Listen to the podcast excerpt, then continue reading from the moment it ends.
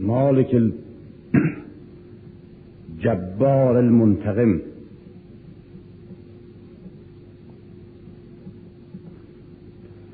و به قول ابوذر یا رب المستضعفی. امروز برای من سخن گفتن مشکل است.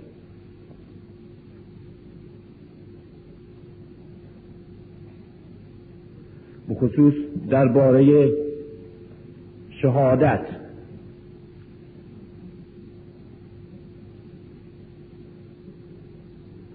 و بخصوص امروز که عید خون شیعه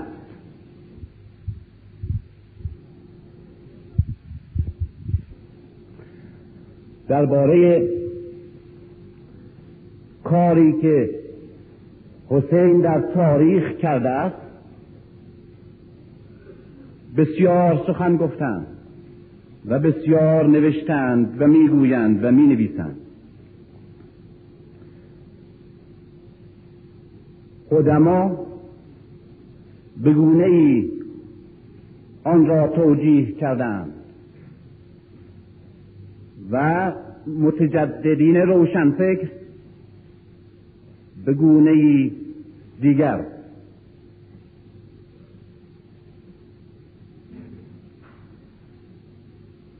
اما من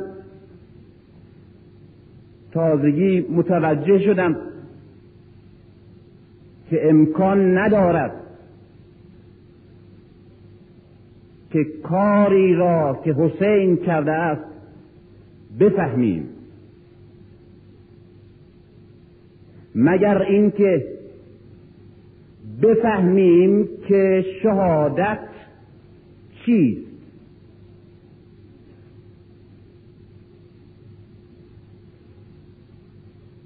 عظمت حسین از یک سو و شخص شناسی ما از سوی دیگر موجب شده است که اون چرا که از حسین بزرگتر است در زیر درخشش عظمت حسین نبیدیم. با اون چی که از حسین بزرگتر است اون چیزی است که حسین به خاطر آن قربانی شده این است که همواره از حسین سخن گفته ایم. و اما هرگز از چه که حسین به خاطر آن سخاوتمندانه خود را قربانی کرد هرگز یاد نکرده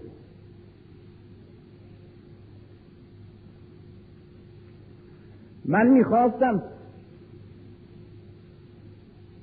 امروز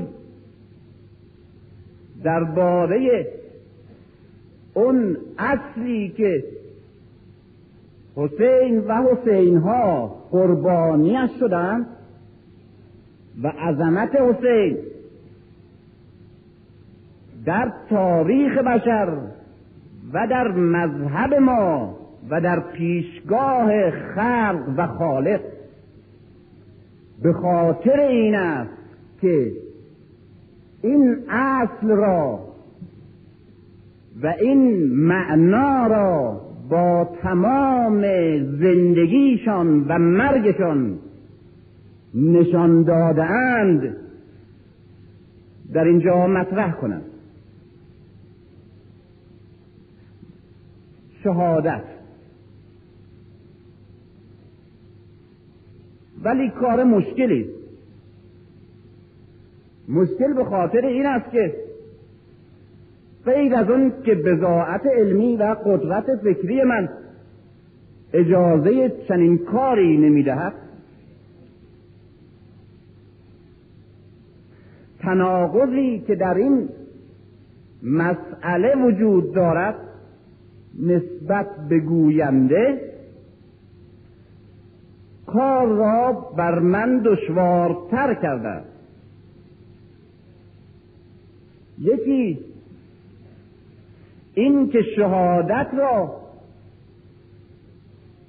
به عنوان یک مسئله فکری علمی فلسفی باید مطرح کنم و در این حال باید فقط بیاندیشم. و استدلال کنم و تنها از قدرت علم و منطق مدد بگیرم. و از سوی دیگر داستان شهادت و اونچه که شهادت را و شهادت اونها را تداعی می کند به قدری احساسی و به قدری هیجان آمیز و عاشقانه که روح را به آتش می‌کشد و منطق را فلج می‌کنند و قدرت ناطقه را ضعیف و اندیشیدن را دشوار. این است که شهادت آمیزه است از یک عشق گدازان و از یک حکمت عمیق و پیچیده. و این دو را با هم نمی‌توان بیان کرد و در نتیجه حق سخن را ادا نمود. به خصوص که آدمی که از نظر روحی و عاطفی ضعیف است بیان براش مشکل تره ولی به حال تا اونجا که در قدرتم باشه اون را که می‌خواستم بگویم و شاید برخی از اون را که می‌خواستم بگویم بگویم. برای فهمیدن شهادت باید اول مکتبی را که شهادت در اون مکتب معنی می‌دهد. و شهادت در این طرز تفکر قابل توجیه است. و در این عقیده خاص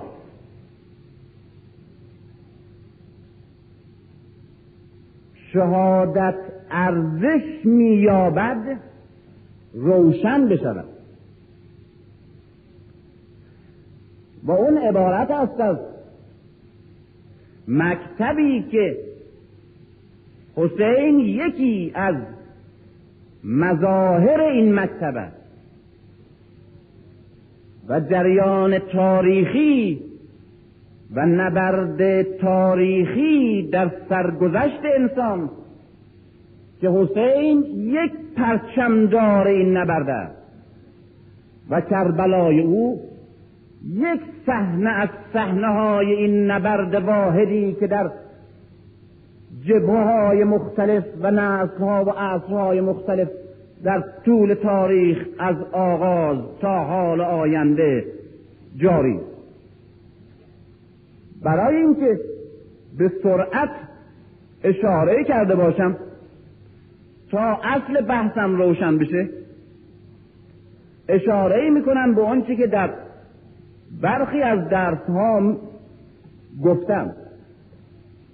ولی چون غالبا دانشجویان خود من در اینجا تشریف دارم احتیاج به توضیح فراوانتر نیست. فقط اشاره می‌کنم تا تسلسل منطقی بحث در ذهنشون تجدید بشه. حسین در اتصال به اون تسلسل نهضتی که در تاریخ ابراهیمی وجود دارد معنی می‌دهد و باید معنی شود و انقلابش باید تفسیر و توجیه گردد به صورت مجرد حسین را در تاریخ مطرح کردم. و جنگ کربلا را به صورت یک حادثه تاریخی مجرد از پایگاه های تاریخی و اجتماعیش جدا کردن موجب می شود که ما اون را که معنی ابدی دارد و هموار زنده است به صورت یک حادثه غمانگیز گذشته در بیاریم چنان که در آوردیم و در برابرش فقط بگیریم چنان که میگریم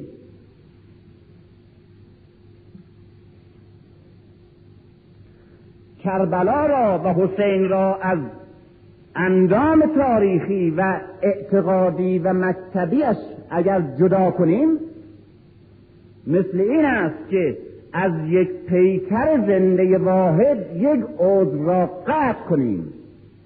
و جدا مطالعش کنیم یا نگهداریش کنیم.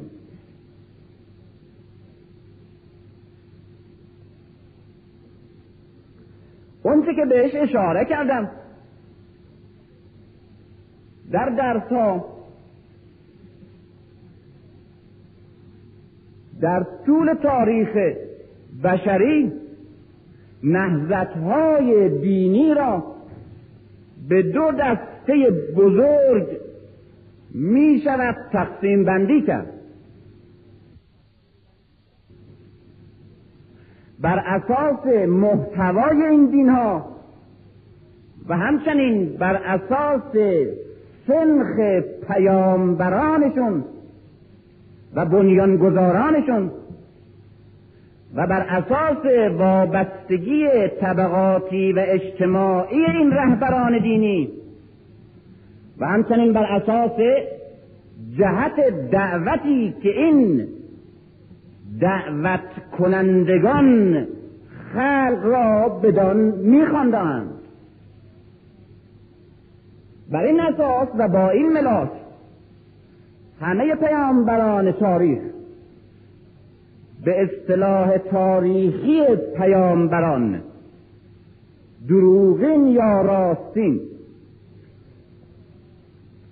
هر کس بنیان یک نهضت دینی را در تاریخ نهاده است. اینها دو دسته هستند. یک دسته یک گروه پیغمبران سلسله هستند که بزرگترین بنیانگذار جهانیش ابراهیم است این پیامبران که از ابراهیم به بعد برای ما شناخته تر شدند چون از نظر تاریخی به ما نزدیکترند سلسله ای هستند از پیامبرانی که وجه مشترکشان از نظر اجتماعی این است که همگی از محرومترین قشرهای اجتماعی زندگی اجتماعی و اقتصادی زمانشان برخواستند و به تصریح شخص پیغمبر اسلام همگی چوپان بودند. و به تصریح تاریخ. غالبا چوپانی می‌کردند و جز چند تنشان که آنها کارگران حرفهای بسیار ساده و گرسنه بودند. برخلاف پیامبران خارج از این سلسله یا رهبران مکتبهای معنوی و اخلاقی خارج از این سلسله. چه در چین وابسته به نژاد زر چه در هند چه در ایران و چه بزرگان و بنیانگذاران مکتبهای عرفانی و اخلاقی یونان بدون استثنا همگی اشرافی بودند. و برخواسته از طبقات مرفه و برخوردار و قدرتمند. در تاریخ طبقات قدرتمند حاکم عبارت بودند از سه لایه‌ای که یک طبقه حاکم را می ساختند طبقه زورمند طبقه زرمند و طبقه روحانی. که هم قدرت سیاسی و هم قدرت اقتصادی و هم قدرت ایمان خلق را در دست خود داشتند. و چه با هم همساز بودند این سه و چه با هم مخالف به هر حال سازششون یا عدم سازششون بر سر حکومت بر خلق بوده است. نه برای خلق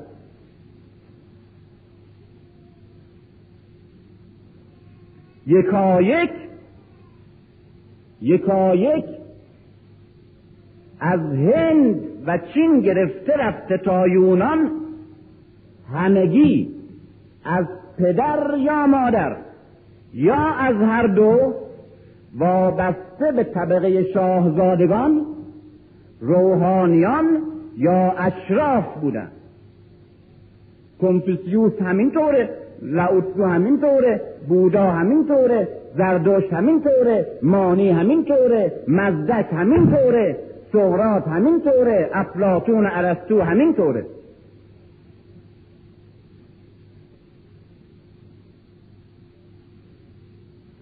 در قرآن که تکیه میشه که هو الذی بعث فی الامیین رسولا منهم. از امیین امیین توده های امی جامعه هستند تکیه میشه که از خود مردم پیامبرانی فرستاده شدند پیامبران ابراهیمی هستند که از متن مردم برخواسته شدند اینجا مقصود این نیست که این پیامبران فرشته نبودند یا قوای مجرد نبودند از انسانها بودند نه. از ناس یعنی از متن توده بودند از طبقات خاص و خواص و زبده ها و برگزیده ها نبودند. و اینکه این پیامبران به لسان قوم خودشان سخن می‌گفتند برخلاف بسیاری از مفسرین که خیال می‌کنن که یعنی پیغمبر اسلام چون توی عرب برخواسته به عربی حرف می‌زده و موسی چون توی یهود برخواسته به عبری سخن می‌گفته این گفتن نداره. مسلمه پیغمبری که در عرب مبعوث میشه که نمی‌تونه به چینی یا به یونانی حرف بزنه. که اینجا ذکر شده که نخیر به عربی سخن می‌گفته. به لسان قوم خود سخن گفتن یعنی به زبان توده و بر اساس درد و نیاز و خواست و فهم توده مردم سخن گفتن. یعنی مثل فیلسوف و شاعر و روشنفکر و تحصیل کرده امروز به زبان خواص سخن نگفتن اون چنان که توده. زبان اینها رو نفهمه رنجشون و حساسیتشون نفهمه و اونها هم زبان توده رو نفهمن همه جا می‌بینیم در بحث از پیامبران ابراهیمی بحث از ناس بحث از مردم و همچنین بعثت اینها با بعثت اون پیامبران دیگه باز فرق داره. بعثت اون پیامبران غالبا توسل به قدرت موجود است برای اشاعه دینشان. فرصت نیست یکایک بگم. قبلا گفتم. در صورتی که پیامبران ابراهیمی بعثتشون همواره به صورت توسل به مردم است علیه قدرت موجود در زمانشان. ابراهیم رو می‌بینیم تا مبعوث میشه گرز رو برمیداره. و موسی چوب دستی چوپانی را و یورش به کاخ فرعون میاره و قارون رو در خاک مدفون می‌کنه و فرعون رو در آب قرد و پیغمبر اسلام پس از اینکه مدت فرد سازیش تمام میشه آغاز جهاد می‌کنه و در مدت ده سال بیش از شست و پنج جنگ داره. و هر پنجاه روز یک نبرد و یک کوشش نظامی. اساسا معجزات اینها هم نشانه ای از گرایش و جهت بعثتشان است معجزات اینها هم به شکلی است که یا اجدها شدن و سحر را دریدن است. و اسلام قرآن با اعلام این است که اسلام دینی نیست که قرآن آورده باشه یا آورنده قرآن.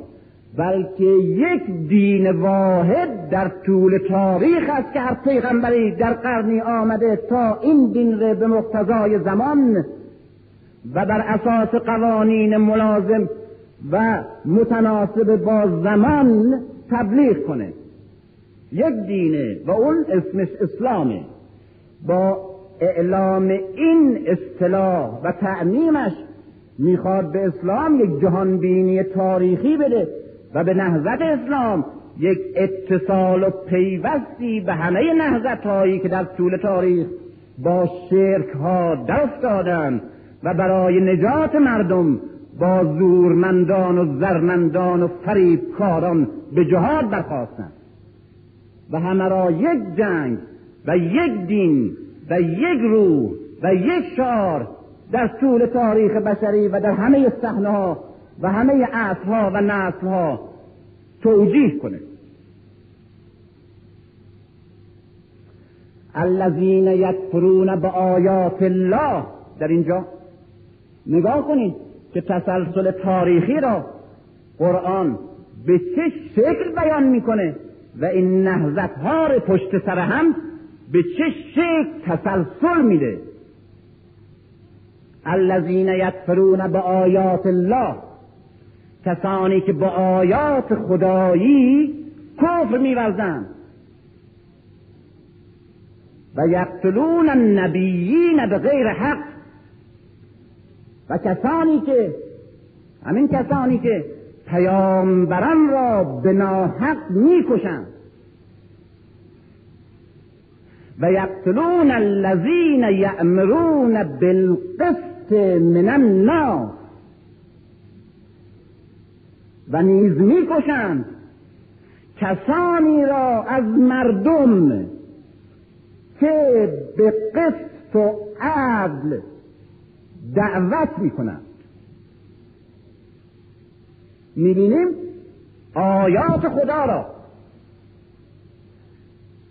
دنبالش پیغمبران خدا را آورده و دنبالش همه کسانی را به عنوان ادامه دهندگان نبوت و به عنوان وارثان نهضت انبیاء ابراهیمی نام می‌برد که از میان مردمند و برای تحقق عدالت مبارزه می‌کنند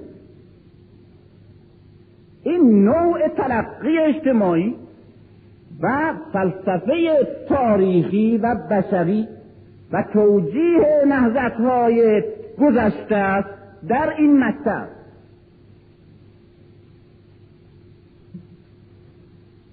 و پیغمبر اسلام آخرین پیام آور این دینی است که در طول تاریخ به تصریح مکرر قرآن همه پیامبرانش آمدن تا حکمت را کتاب را و عدالت را در جهان تعلیم کنند.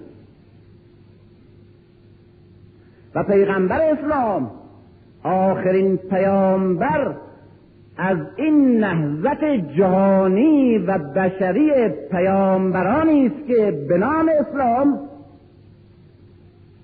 بشریت را به عبودیت خدای واحد میخوندند تا از عبودیت غیر از او سرها را آزاد کنند. و پیامبر اسلام آمده است. تا با تحقق همه جانبه جهانبینی توحید وحدتی به تاریخ بشری وحدتی به نژادها به ملتها به گروهها خاندانها و طبقات اجتماعی بشری ببخشد. تفرقه هایی که همواره به وسیله مذهب شرک توجیه می شده شعار توحید پیغمبر اسلام شعار آزادی بخشی بوده است که بیش از و پیش از این که متوجه متکلمین و متفکرین و تحصیل کرده ها و فیلسوفان باشه و علما بردگان و شلا خوردگان و گرسنگان و تحقیر شدگان نسبت بهش حساسیت یافتند. و برای همین است که در مکه گروهی که بر او گرد آمدند جز چند تنی همه از محروم ترین و گمنام ترین و تحقیر شدگان و تحقیر شده ترین عناصر جامعه بودند. به دلیل اینکه دشمن پیغمبر اسلام را تحقیر می‌کرد که عرازل ناس بی سر و پاها فقط دوره برشن و این بزرگترین ستایش امروز برای این نهضت در حالی که در حالی که رهبران مذهب بودایی را می‌بینیم که همه بی کم و کاس از اشراف چین و هند امروز ارزش ها فرق کرده. این است که پیغمبر اسلام که آمد بردگانی که در طول تاریخ یقین کرده بودند که سرنوشت محکومشان بردگی؟ بردگانی که و تحقیر شدگان و محرومانی که به زبان دین یا علم یا فلسفه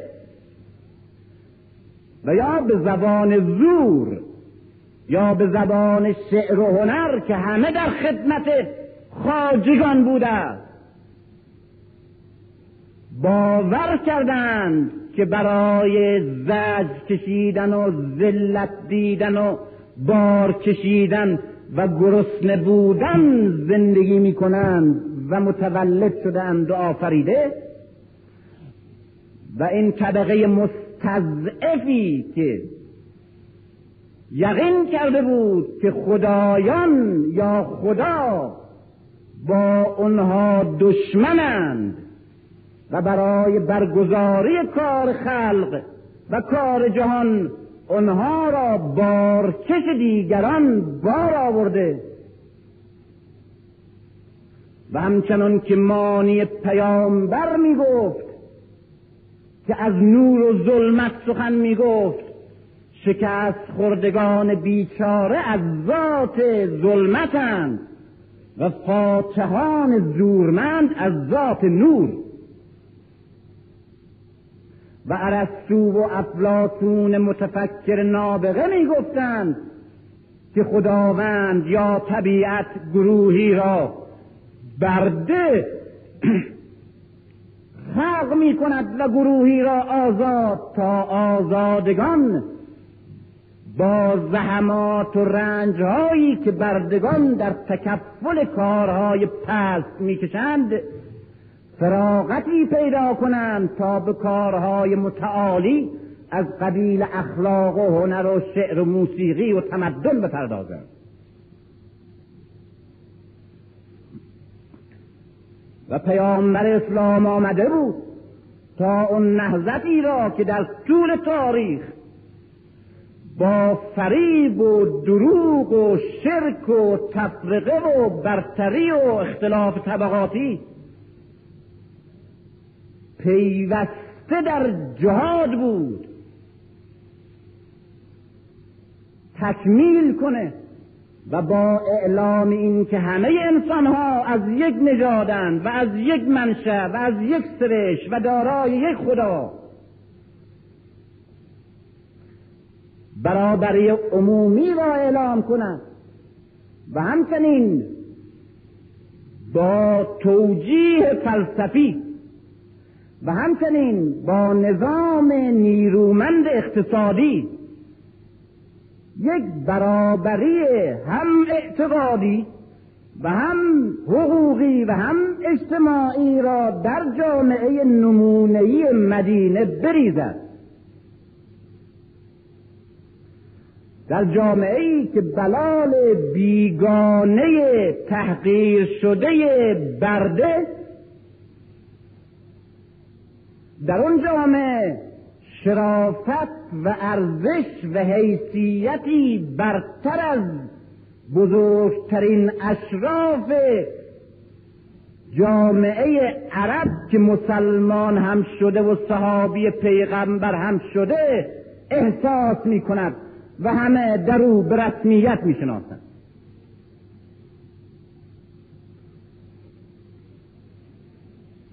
جامعه برادران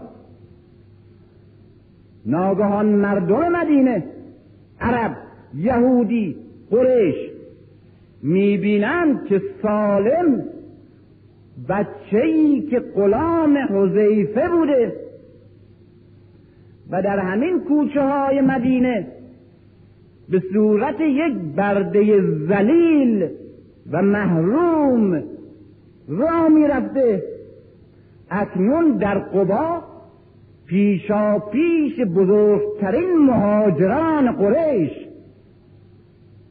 به امامت نماز ایستاده و پشت سر او عزیزترین و پشکوهترین چهره های جامعه چهره های جاهلیت و چهره های اسلام ایستادن.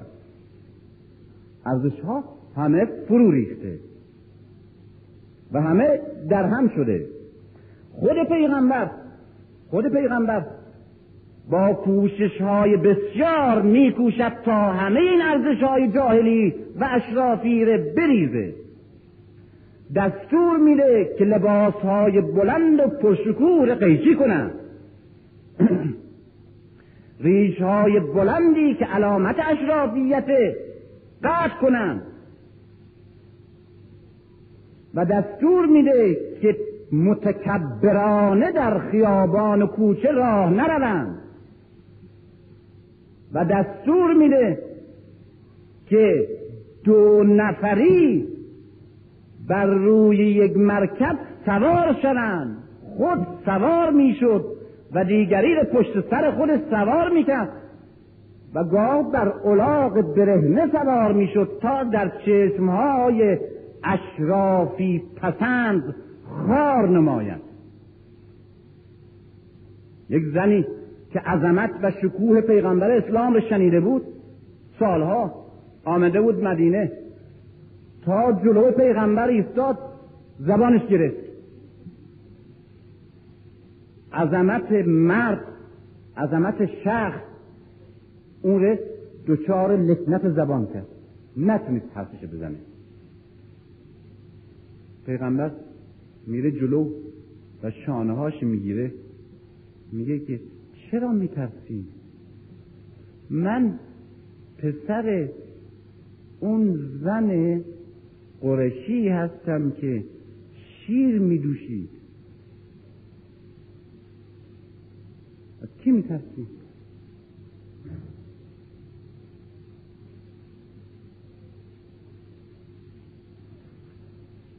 مرد آخرین چوپان مبعوث آخرین پیامآور از این مردانی که در صحراهای خاموش ناگهان برمیشوریدند و بر خداوندان زر و زور و فریب شهرها یورش می بردن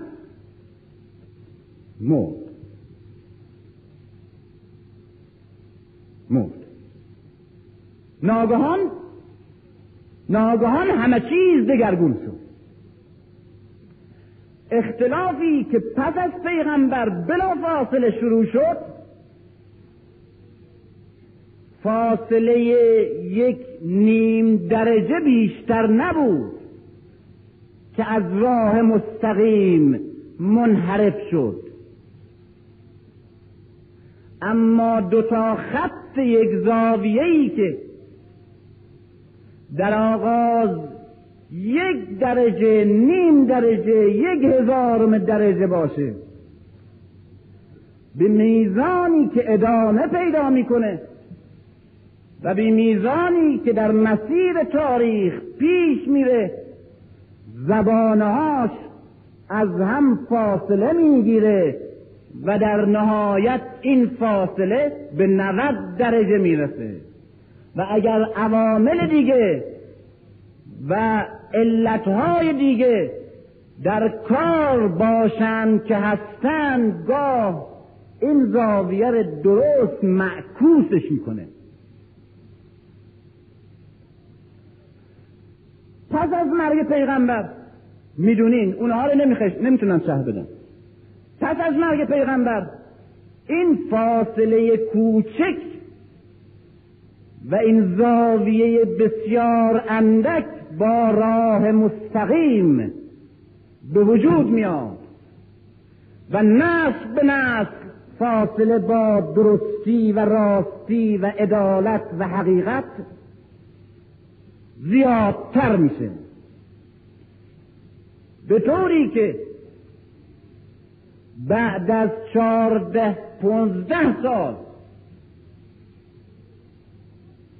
به دوره عثمان می‌رسه و عثمان پایگاه مغناطیسی میشه که همه عناصر ضد انقلابی را که در گوش کنارها سرکوفته و پراکنده شده بودند در قلب قدرت و پایتخت انقلاب اسلامی جمع می‌کنه. و عثمان پلی میشه بین دوره انقلاب اسلامی و جاهلیت که میانشون حفره جهادها و حفره انقلابها ایجاد شده بود. و از روی این پل پل عثمان. پلیدترین عناصر اشرافیت نیمجان و مطرود میگذرند و بهترین پایگاه را که با جهاد انصار مهاجرین به دست آمده بود به دست می‌گیرند.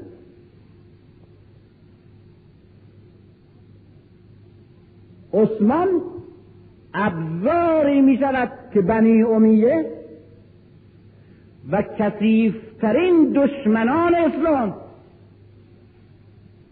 به وسیله او نه تنها ضربه را که دیده بودن جبران می‌کنند بلکه بهترین موفقیت های انقلاب را تصاحب می‌کنند و وسیله می شود که این قانونی را که تا کنون در تاریخ تکرار شده ولی نمیگم قانون جبری که انقلاب فرزندان صدیق خودش را می‌خورد.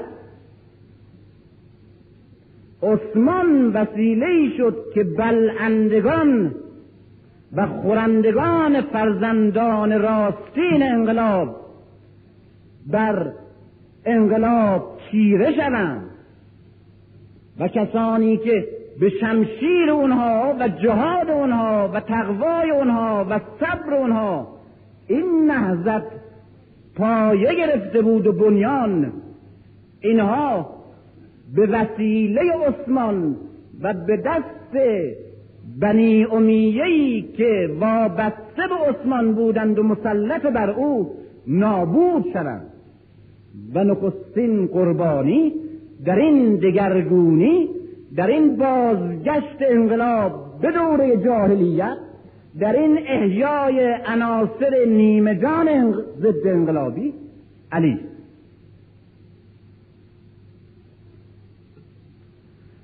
اکنون علی و دوره علی مظهر یک جنگ تازه است. جنگی میان رهبران و وفاداران به ارزشهای نو به ایمان نو به شعارهای نو و به راه راستین اسلام و میان عناصر جاهلیت جدیدی که دو مرتبه در گرمایی که از حسادتها و نفاقهای دوستان در محیط پیدا شده جان گرفتند و رویاروی و یا پنهانی با بهترین چهره های انقلاب اسلامی به جنگ آغاز کردند. پیغمبر مظهر جنگ دوره است که یک دسته مسلمانان پاک اعتقادند و دسته دیگه دشمنان بیگانه خارجی.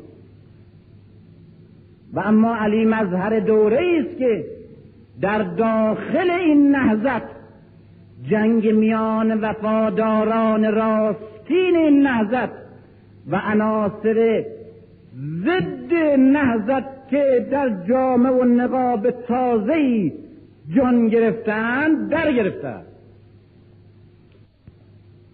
جنگ اکنون معاویه و علی برخلاف جنگ دیروز ابو سفیان و پیغمبر که جنگ داخل و خارج بود جنگ دوست با دشمن خارجی بود اکنون جنگ داخلی با دشمن داخلی.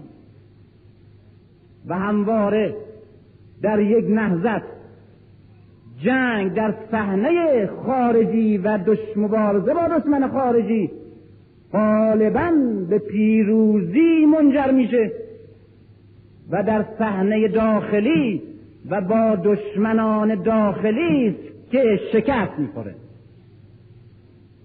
و علی مظهر شکست نهضت اسلام در جبهه داخلی است.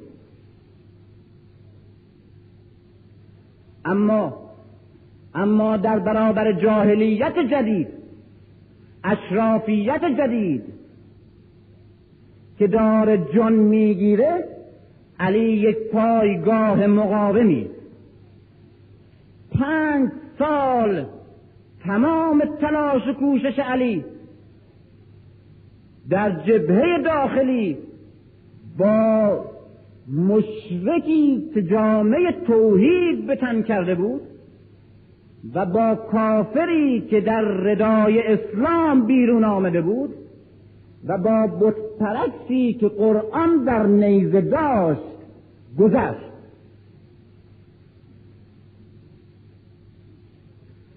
علی به دست مقدسین بیشعوری که بازیچه دشمنان با شعورند کشته شد.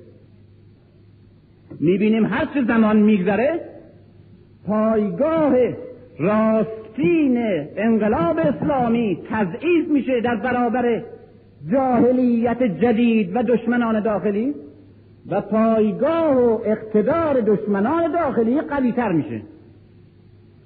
به دوره حسن می‌رسه. حسن وارث یک حکومتی است که از پدر مونده.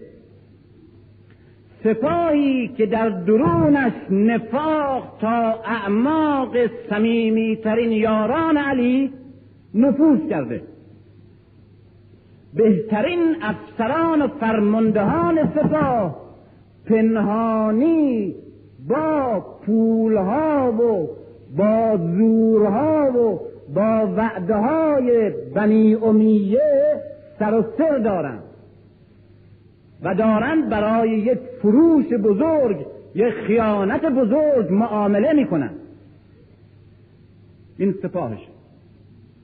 از نظر قلمرو حکومت حسن بر یکی از نیرومندترین و خطرناکترین و آبادترین قسمتهای قلمرو اسلامی دستی نداره و به دست دشمن افتاده. در خود عراق جناها متفرق شدند خوارج روی در روی ایستادند.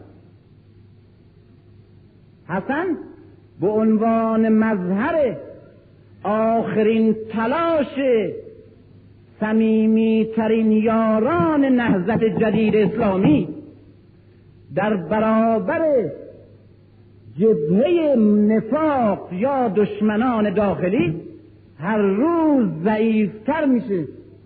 تا صلح با دشمن با معاویه تنها راه چاره و امکانی که حسن ناچار میپذیرد. زیرا شکست می‌خورد و شکست خورده صلح برش تحمیل میشه. نه اینکه صلح را طلب کند.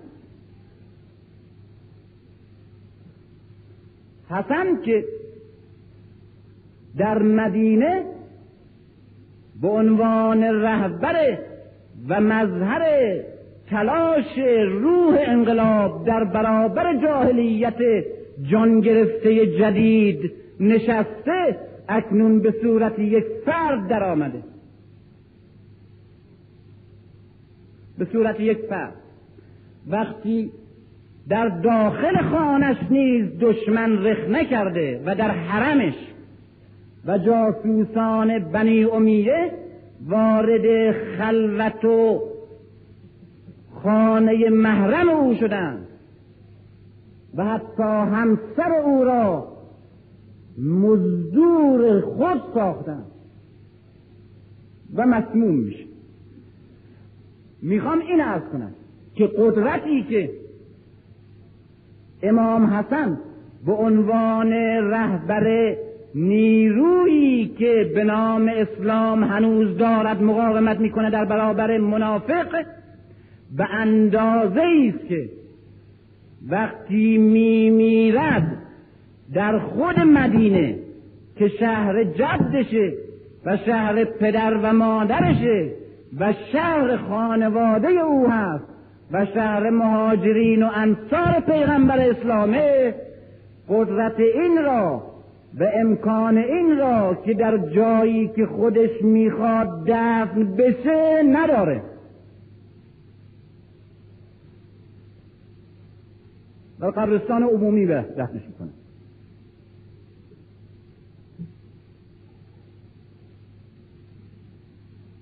حالا نوبت حسینه حسین به عنوان وارث نهضت اسلام وارث انقلاب اسلامی وارث اون نیرویی که محمد ایجاد کرد و علی ادامه داد و حسن آخرین پرچم را به دست گرفته بود. اکنون هیچ چیز به ارث نمی‌برد. نه سپاه نه سلاح نه زر و نه هیچ قدرت. هیچ. سالهای پیرامون شست هجری. هر رهبری هر امامی شکل مبارزه ای که انتخاب می کند از اینجا لطفا بیشتر دقت بفرمایید تا مطلب روشنتر بشه. آغاز حرف اساسی من. هر امامی و هر رهبری شکل مبارزه ای که انتخاب می کند شکلی نیست که بر اساس سلیقه و ذوق و انتخاب شخص خودش تنها تعیین شده باشه. شکل مبارزه را بر اساس شرایط و اوضاع و احوال و نیروها و ارزیابی شرایط و جبهگیری دشمن انتخاب می‌کنه. بنابراین شکل مبارزه ای که حسین انتخاب کرده قابل فهمیدن نیست مگر اینکه اوضاع و شرایطی که حسین در آن شرایط قیام خاص خودش را آغاز کرد فهمیده بشه. در اینجا الان پیرامون سالهای شست نوبت به حسین رسیده. زمان و مسئولیت در انتظار یک مرده گاه هست که چقدر دشواره اگر چنین پیش آمد گاه هست که سرنوشت یک ملت سرنوشت یک ایمان سرنوشت یک فکر یک جامعه یک عقیده. چشم براه این است که یک فرد یا چند فرد چگونه عمل خواهد کرد؟ حسین مسئول نگاهبانی انقلابی است که آخرین پایگاه های مقاومتش از دست رفته است. و از حکومت جدش و حکومت پدرش و برادرش یک شمشیر برایش نمونده و یک سرباز.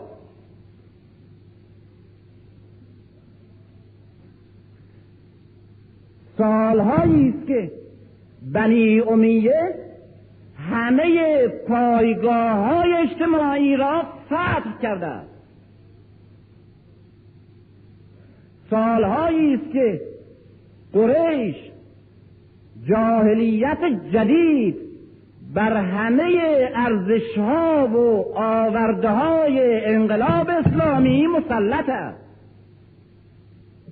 سالهایی است که مرکزیت حکومت انقلاب اسلامی برچیده شده و اصحاب یاران نخستین انقلاب. پروردگان مکتب شخص محمد سه گروه شدند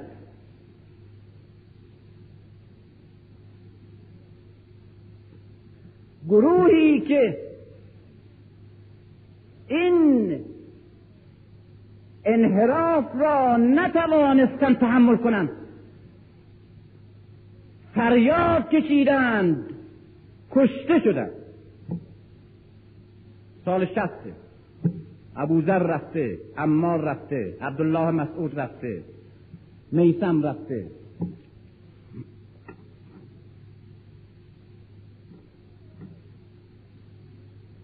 گروه دوم. گروهی هستند که در اوضاع سختی که حق پرستی جنبازی می‌خواهد. و مسلمان مندن نه فتح دارد نه قنیمت بلکه شکنجه داره و زندان. توجیه تازه‌ای به ذهنشون رسیده. و اون اینکه بهش را به جای اینکه در جبهه جهاد به دست بیاوریم در کنج امن خلوت ریاضت و عبادت به چنگ آوریم. به گوشه های انزوا تعمل های عاشقانه با خداوند ریاضت روزهای طولانی و نمازهای نافل پرداختن. نمونش عبدالله عمر. اینها شخصیت های بزرگی بودند که در روزگاری و لحظه هایی که توده مسلمان در زیر چنگال قدار بندان بنی امیه چشم انتظار قیام اونها و مقاومت اونها بود. که در انقلاب اسلامی پرورده شده بودند و دوش به دوش پیغمبر بودند کاری بکنند. و در چنین لحظه ای از صحنه جامعه کنار رفتند و به گوشه مسجدها و خلوت ریاضتها خزیدند. و بهترین شخصیتهای مسلمان را به سود کفر و ظلم در کنج خلوت عبادت قربانی کردند. کیها؟ خودشان را. خودشان را. یک انسان آگاهی که مسئولیت حس می‌کنه و در برابر حق و باطل تشخیص داره. اگر خودش را به گوشه خلوت عبادت هم بکشانه گویی یک انسان مجاهد آگاه را به نفع ظلم قربانی کرده و این انسان مجاهد آگاه خودشه.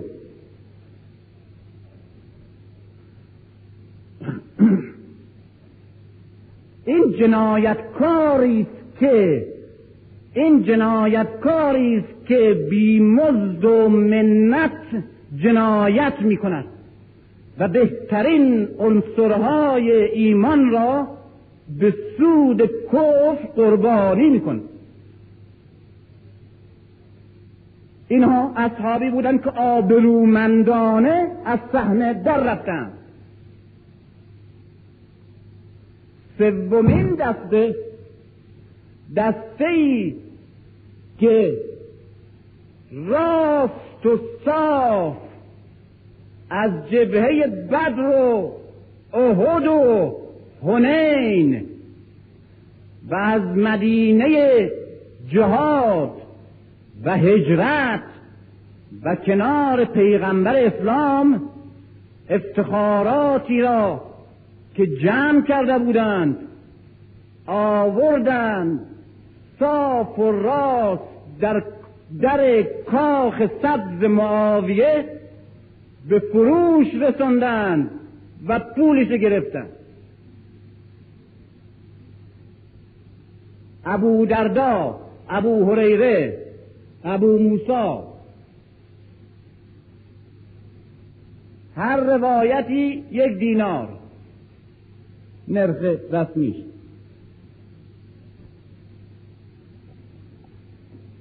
و ابو هریره صحابی که همیشه دوش به دوش پیغمبر اسلام بود و صحابی که خرمن علم حدیث پیغمبر بود کارش به جای می‌رسه که برای یزید که عاشق زن عبدالله السلام شده واسطگی می‌کنه. شما نگاه کنید که جوانها جوانها وقتی میگم یعنی چه؟ الان در زمان حسین نسل دوم انقلاب آمده رو کار. سال شست هجریه. سالی است که نسل عمومی جامعه های اسلامی نسل دوم نسلی که در دوره انقلاب نبودن.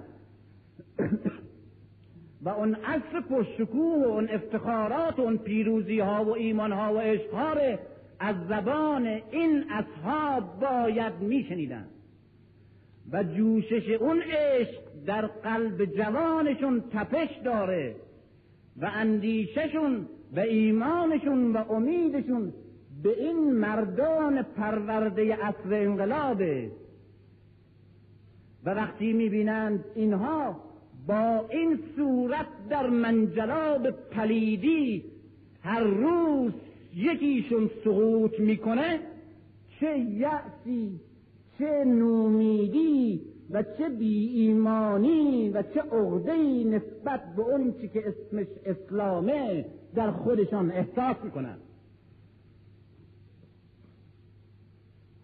اینا که نسل دیروزن نسل اصل پیغمبر اصل انقلاب.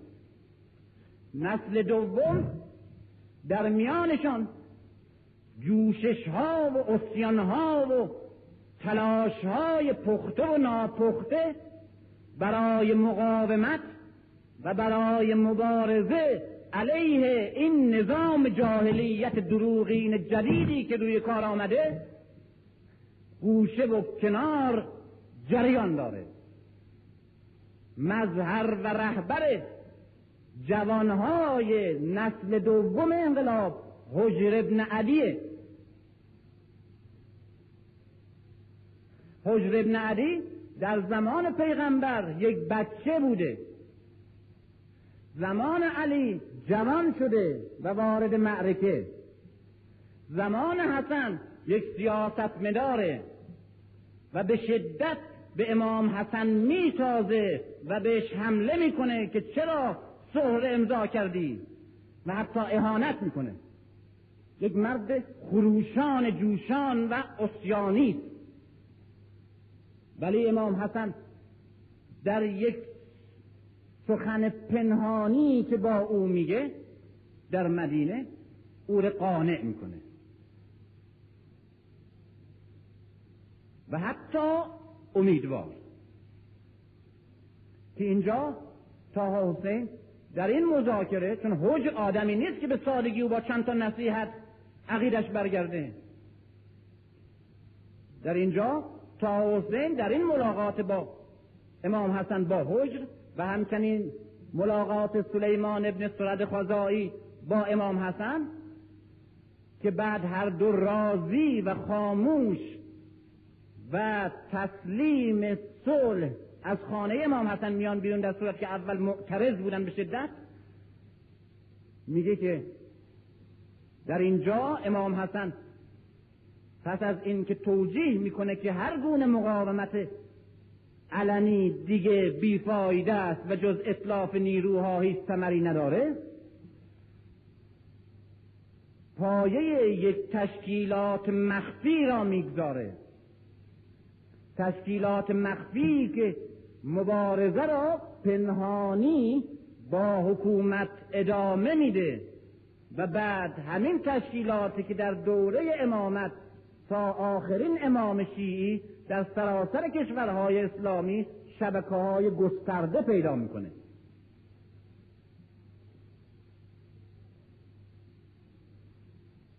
حجر با یارانش که جوانهای شورانگیزی مثل علی ابن حاتم و امثال اینها هستند طاقت نمیارند در برابر این همه زشتی که هر روز قدرتمندتر و قصیتر به جای حق و عدل و اسلام داره بر مردم حکومت می‌کنه مقاومت می‌کنه.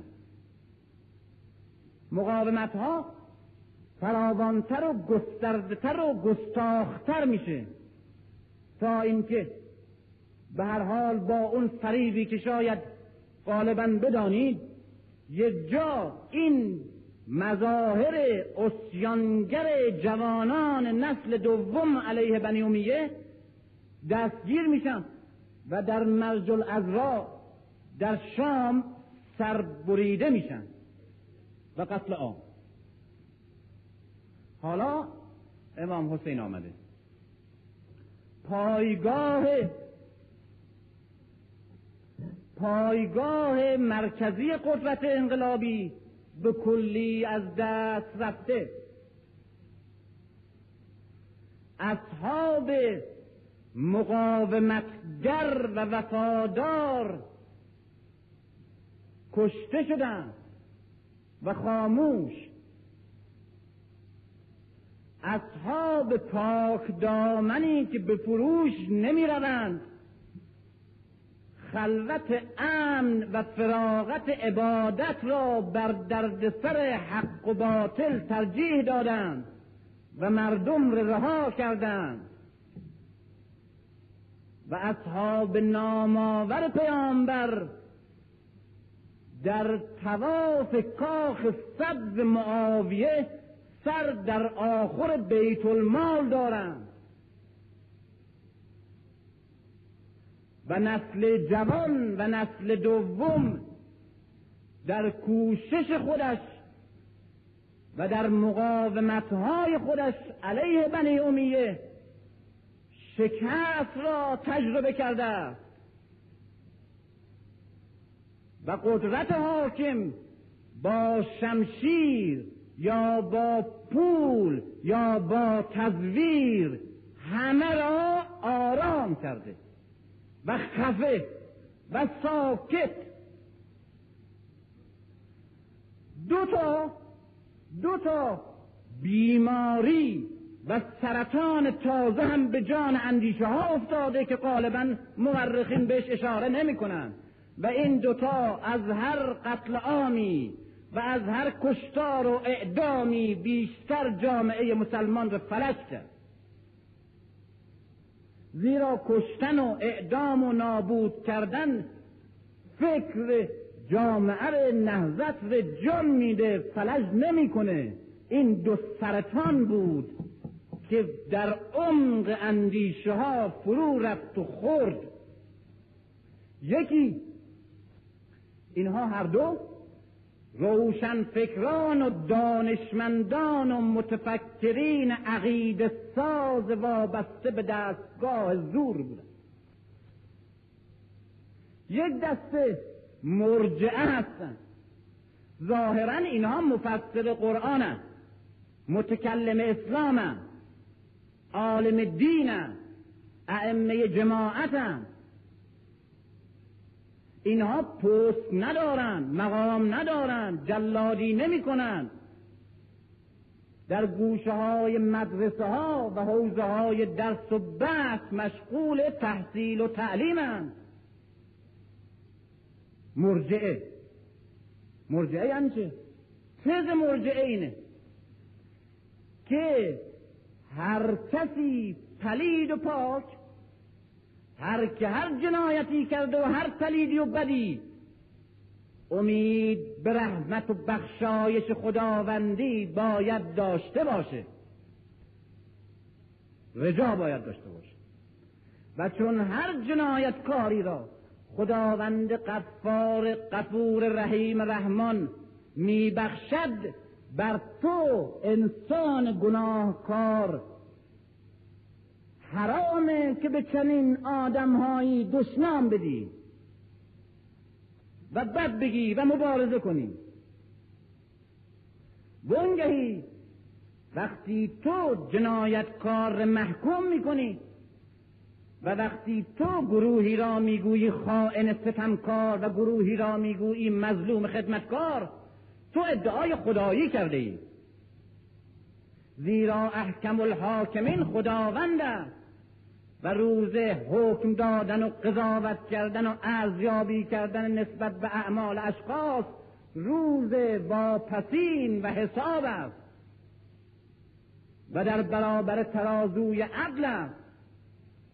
و تو در این دنیا می‌خوای به حساب خاطع خاطی و خائن برسی؟ نه. بر ماست که بین خائن و خادم حکم نکنیم. بر ماست که جنایتکار محکوم نکنیم و بر ماست که در برابر گروهی و گروهی دیگر جبهه نگیریم. همه بگذاریم صبر کنیم به خداوند واگذار کنیم. این ضرب مسئله که سر کارش به آخرت این اصلا مرجع است آمده تو ذهن ما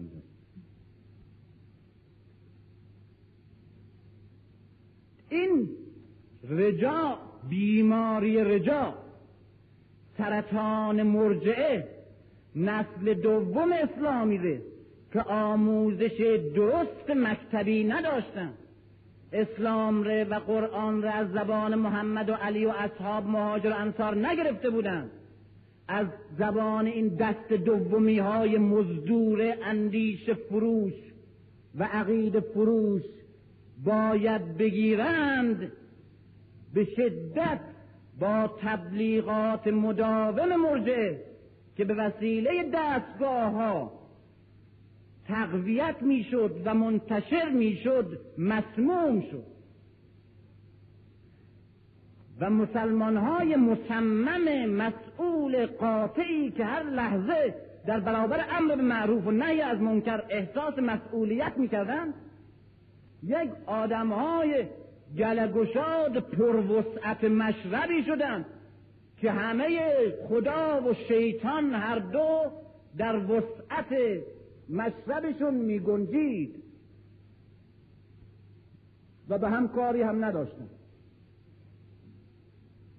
دوم جبریون بودند که باز در همینجا به وجود آمد. اولین مکتب تفسیری که به وجود آمد در اول بنی امیه مرجعه بوده که از قرآن چنین وسیله‌ای درست کردن برای فلش کردن و نابود کردن هر اندیشه انتقادی. چه برسه جهاد. یکی هم جبریون بودن که اولین فلسفه است که در زمان بنی امیه به عنوان فلسفه به وجود آمد. به اسم فلسفه جبر الهی. ببینین در چهره مقدس چه اصطلاحاتی چه پلیدی ها نهفته.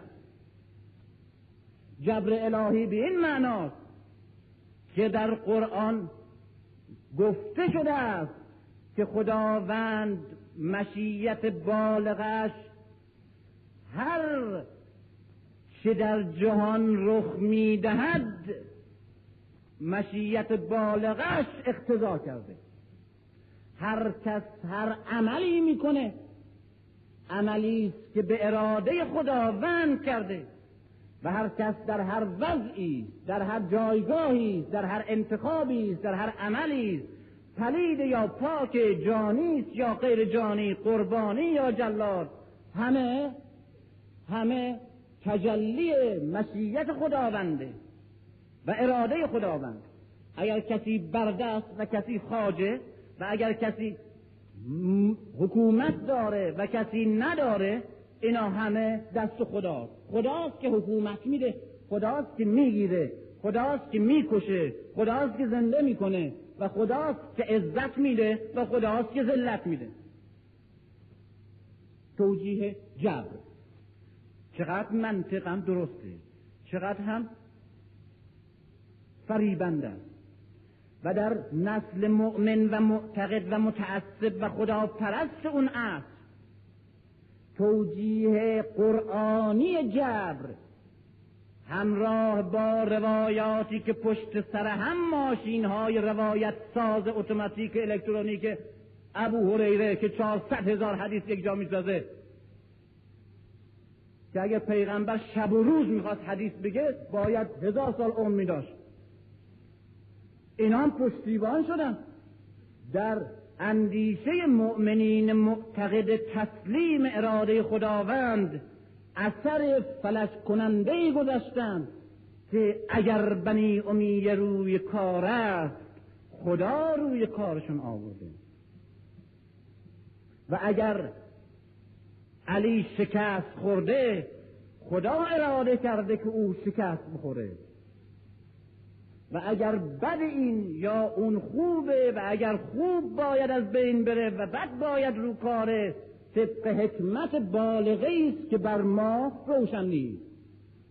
و به اراده شخص اوست که در اختیار ما نیست. و بنابراین کوچکترین اعتراض به حکومتی به قدرتی به قصاوتی به جنایت یا قارتی بالمعال انتقاد و اعتراض به مشیت الهی و قدرت الهی و اراده و خاص الهی. در اینجا چه کسی جرأت انتقاد داره به بنی امیه به معاویه؟ چه کسی؟ بنابراین سال شسته همه چیز از دست رفته. سال شسته همه چیز از دست رفته. نهزتی که نیم قرن پیش به وجود آمد. همه آورده ها و موفقیت هاش پامال شده. کتابی که پیامبر آورده بر سر نیزه های بنی امیه بالا رفته.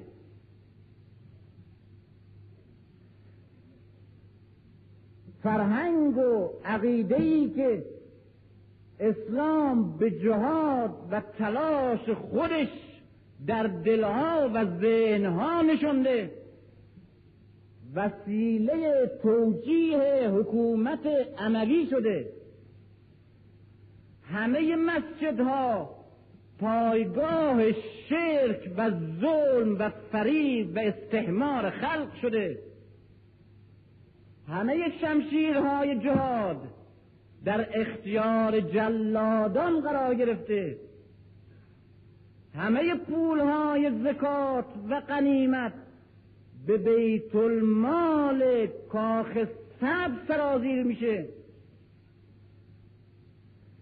و زبان رسمی که از حقیقت توحید پیغمبر سنت قرآن وحی سخن می‌گویند همه این زبان ها در اختیار معاویه و رژیم معاویه همه ائمه جماعت قضات مفسرین قارئین قرآن علما و متکلمین زمان اونها یا کشته شدن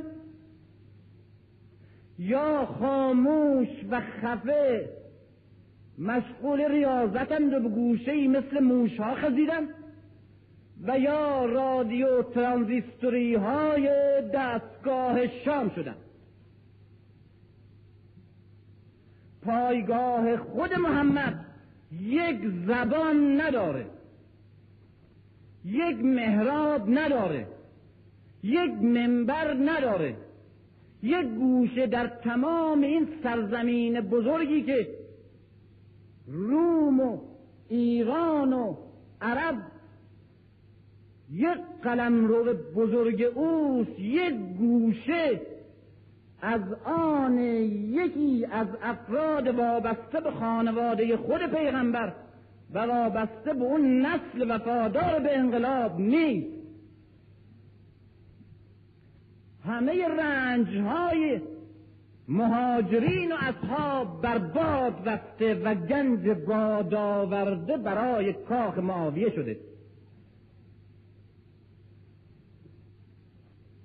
انقلابیون گذشته یا در صحرای دور ربزه مردن یا در چمنزارهای مرج الازرا کشته شدند و نسل دوم اونهایی که جنبش و کوششی کردند قتل عام شدند و دیگران به بدبینی فلسفی جبر یا تسلیم بردوار مرجعه گرفتار شدند و یا هر گونه تلاشی را برای تغییر وضع بی ثمر می‌بینند.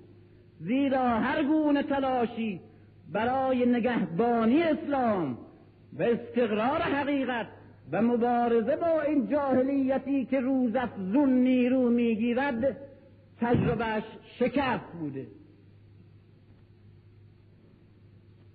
بنابراین الان سال شهر زمان یک پارچه در اختیار قدرت قاصد ارزش ها یک پارچه به وسیله دستگاه تعیین میشه. عقیده ها افکار به وسیله دستگاه های عقیده ساز و فکر ساز معین میشه و مغزها شستشو میشه و به وسیله موادی که خودشون به نام دین می‌سازند پر میشه. ایمانها یا دگرگون میشه یا خریده میشه یا فلج میشه و اگر هیچ کدام نشد شمشیر.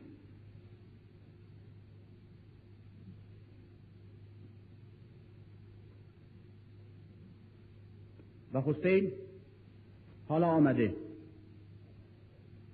آمده. در برابر این قدرتی که هم افکار دستشه هم دین دستشه هم قرآن دستشه هم قدرت دستشه هم زر و هم پست و هم تبلیغات و هم همه سلاح و بیت المال و همه وراست پیغمبر دستشه. دستش هیچ چیز نداره. خالیه چه کار می‌تونه بکنه؟ می‌تونه حسین هم مانند زاهدان به گوشه خلوت عبادت بخزد و به نام این که فرزند فاطمه است و علی و نواده عزیز پیغمبر و بنابراین بهشت تضمین شده است براش خاموش باشه. او اطمینانی رو که مؤمنین ما دارن او نداره. مسئول او.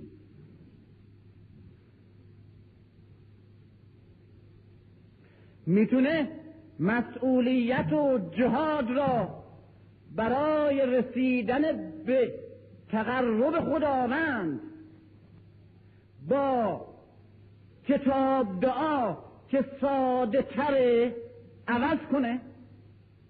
نمی‌تونه اون وقت کتاب دعا هنوز چاپ نشده بود.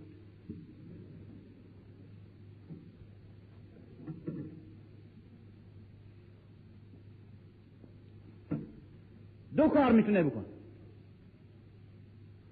یکی این که بگه نه چون نمی‌توانم مبارزه سیاسی با بنی امیه بکنم؟ زیرا نیرو می‌خواهد ندارم. پس بنشینم و به مبارزه علمی و فکری بپردازم. چنین کاری رو حسین نمی‌تونه بکنه. اگر امام صادق در قرنش خودش در نسل ششم در سالهای 120 و 130 این کار می‌کنه به خاطر اینکه دوره بنی عباسه اواخر بنی امیه و اوائل بنی عباسه از یک طرف فلسفه یونان ره رندن به طرف اندیشه های مردم مسلمان. از یک طرف تصوف هند و ایران باستان ره رندن به طرف دلهای مردم مسلمان. و بعد روشن فکران مسلمان در عصر بنی عباس به جای اینکه حساسیت سیاسی داشته باشند به حق و باطل به قصب و غیر قصب بیاندیشند و به اینکه بنی امیه چرا آمد و چرا علی رفت بیاندیشند و به اینکه زمام مردم باید دست چه کسانی باشه و دست چه کسانی هست بیاندیشند به هفت شهر عشق میاندیشیدند. یا به رابطه هیولای اولا با این هیولاهای بعدی که خودشا باشن. به این مشکلات ره. و به اون ماده اساسی و اصلی که خدا از اون ماده جهان را خلق کرد میاندیشیدن.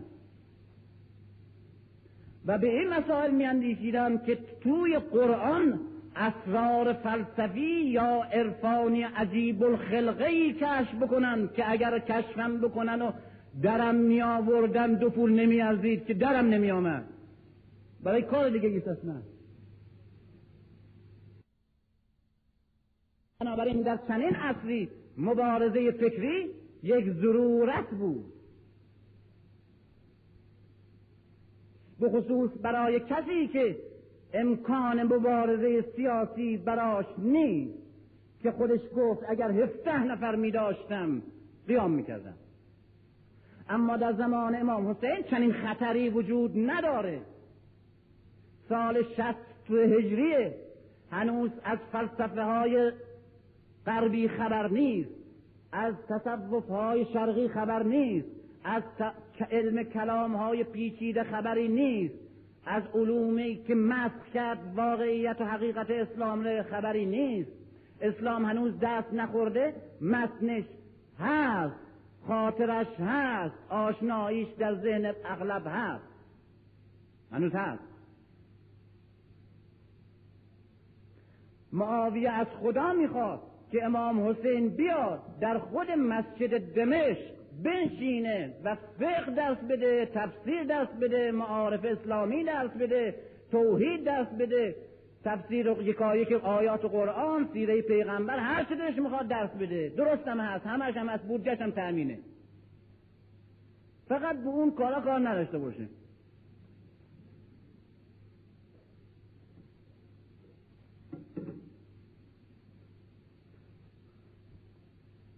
ولی او میدانه که ارزش هر کاری در جامعه به اندازه است که دشمن از اون کار ضرر می‌بینه.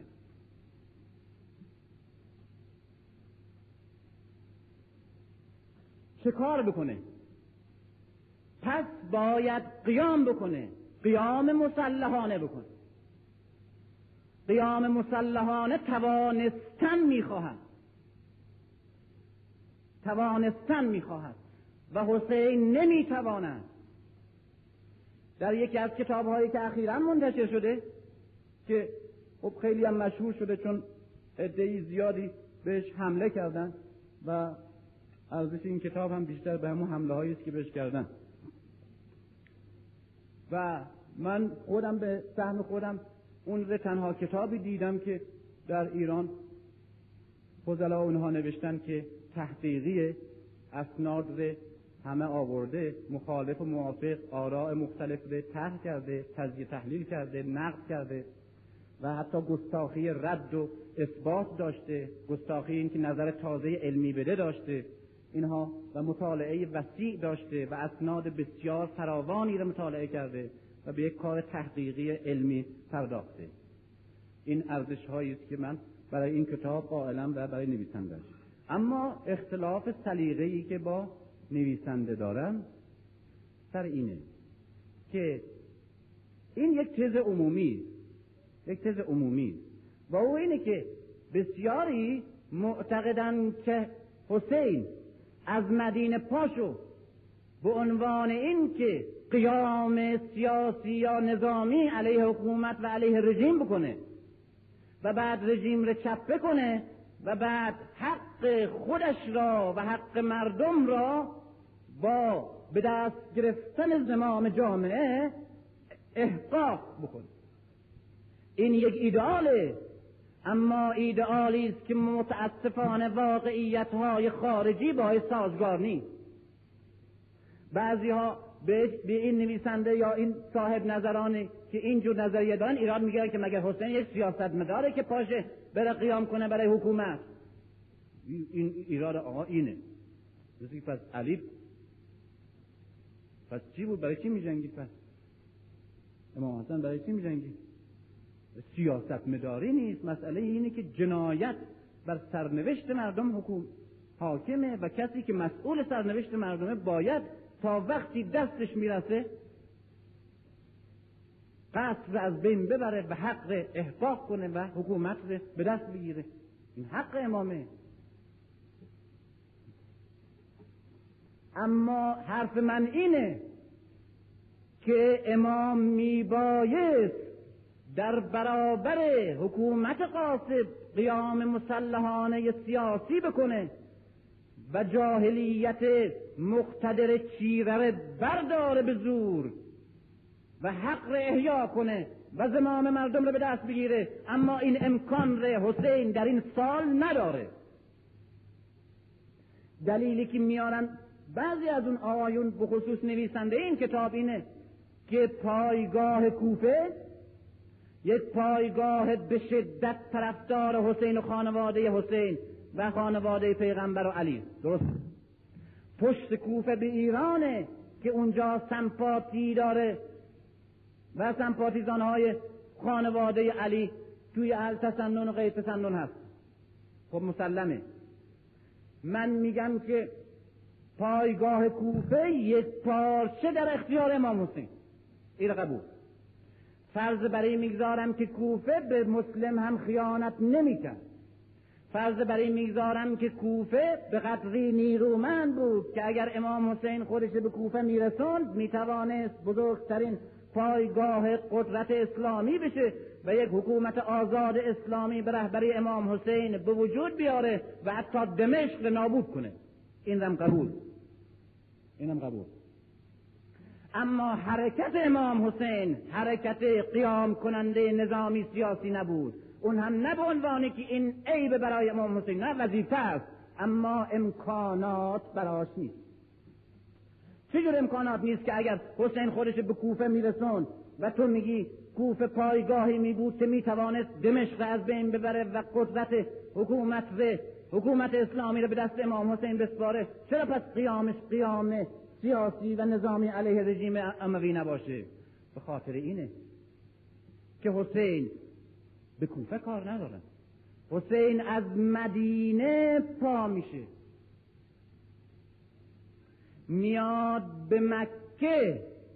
بعد که دعوت کوفه می‌رسه دعوت های مردم کوفه که پاشو بیا اینجا ما به رهبری تو ایمان داریم و قدرت به دست تو میسپاریم و در برابر قصد و ظلم می ایستیم و از تو دفاع می‌کنیم. در مدینه اعلام می‌کنه که من می‌روم به طرف. بعد میاد به مکه. 600 700 کیلومتر راه میاد به مکه. از مکه جلو همه جمعیت حاجی که از سراسر اکناف جهان اسلامی آمدن اعلام می‌کنه که من به طرف مرگ می‌روم. اعلام می‌کنه خط الموت علا ولد آدم. مخط القلادت علا جید الفتا اونجا میگه.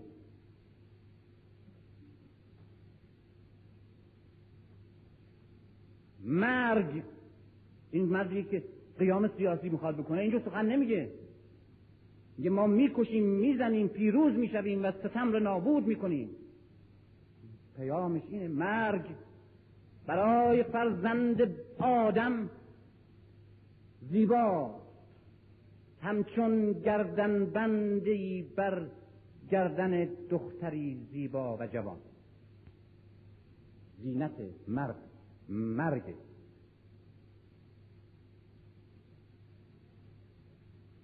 و بعد از مکه را میفته به طرف مرز. آقا ممکن است یک مرد به علم غیب و اینا کار ندارم. یک مرد سیاسی یک مرد معمولی. در قلب قدرت بنی امیه زندگی می‌کنه. توی دست حکومته. در وسط قلمرو حکومت مرکزیه یک پایگاه شورشی خارجی بر حکومت مرکزی شورش کرده. از او دعوت می‌کنه که به طرف ما بیاد تا قیام کنیم علیه دو حکومت مرکزی. بعد مرد هم اعلام می‌کنه که بسیار خوب. من میام. علنا اعلام می‌کنه. و بعد هم زنش ره و بچه هاش ره و خانوادش ره و بچه های برادرش ره و همه زنان و بد مردان خاندانش ره همه ره را میندازه. با یک کاروان رسمی آشکار اعلام شده طبیعی از شهری که در اختیار دشمنه. و حکومت مرکزیه. خارج میشه و بعد 700 کیلومتر راه در قلمرو حکومت مرکزی.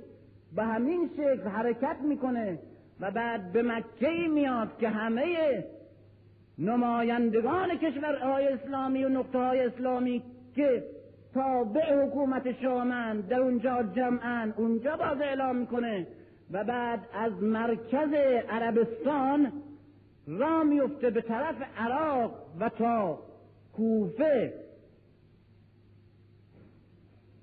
این مطمئن نیست که خب نمیگذارنش. مسلم نمیگذارنش. اگر یک نفری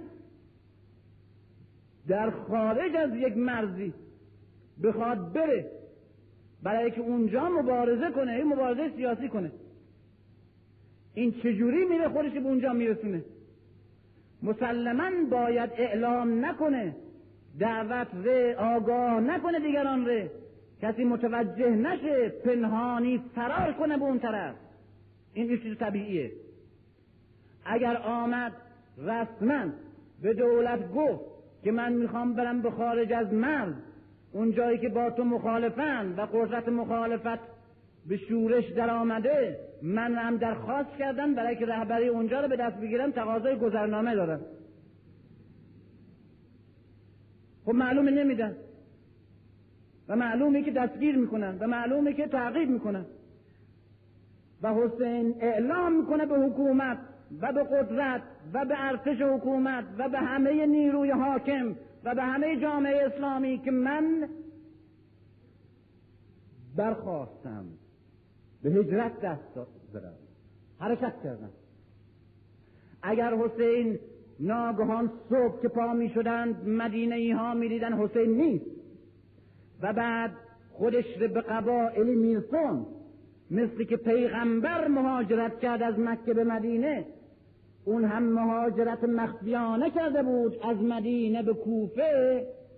و بعد از مدتی ناگهان حکومت او را در کوفه می‌دید معلوم بود که حسین به عنوان قیام علیه رژیم حاکم دست به کار زده. اما با شکل کاروانی که حرکت میده نشان میده که حسین برای کار دیگری حرکت کرده. چه کاری؟ چه کاری؟ اصلی است که اصلی است که اندیشه ها فلج شخصیت ها فروخته شدن وفاداران تنها هستند. پارسایان گوشگیر جوانان یا معیوس یا فروخته شده یا منحرف. و گذشتگان و بزرگان گذشته یا شهید شده یا خاموش و خفه شده و یا فروخته شده. و اصلی است که در میان توده هیچ آوایی و ندایی دیگر بلند نیست. قلمها را شکستن زبانها را بریدن لبها دوختن و همه پایگاه های حقیقت را بر سر وفادارانش ویران کردند. و بعد و بعد حسین می‌بینه که اگر خاموش بمانه تمام اسلام به صورت یک قدرت حکومتی در میاد مثل قدرت حکومت مغول مثل قدرت حکومت سلوکیه جانشینان اسکندر یا جانشینان چنگیز که بعد خود قدرت که از بین رفت و خلافت و ارتش که متلاشی شد و نابود شد دیگه هیچی نمیمانه و به کلی همه چیز از بین رفته. بنابراین حسین در دو بایستن گرفتار شد. نه می‌تونه خاموش بمانه که وقت از دست میره. داره همه چیز شسته میشه. و زدوده در درون ذهنها و دلها و مدرسه ها و مسجدها و جامعه ها همه چیز.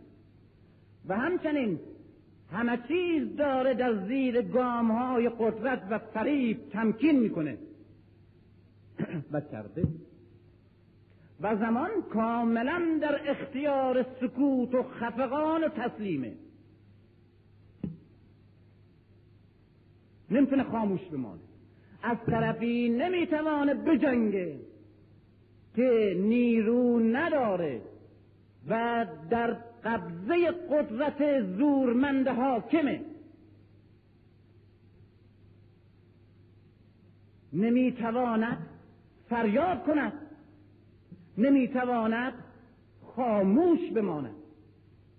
نمی‌تواند تسلیم باشه.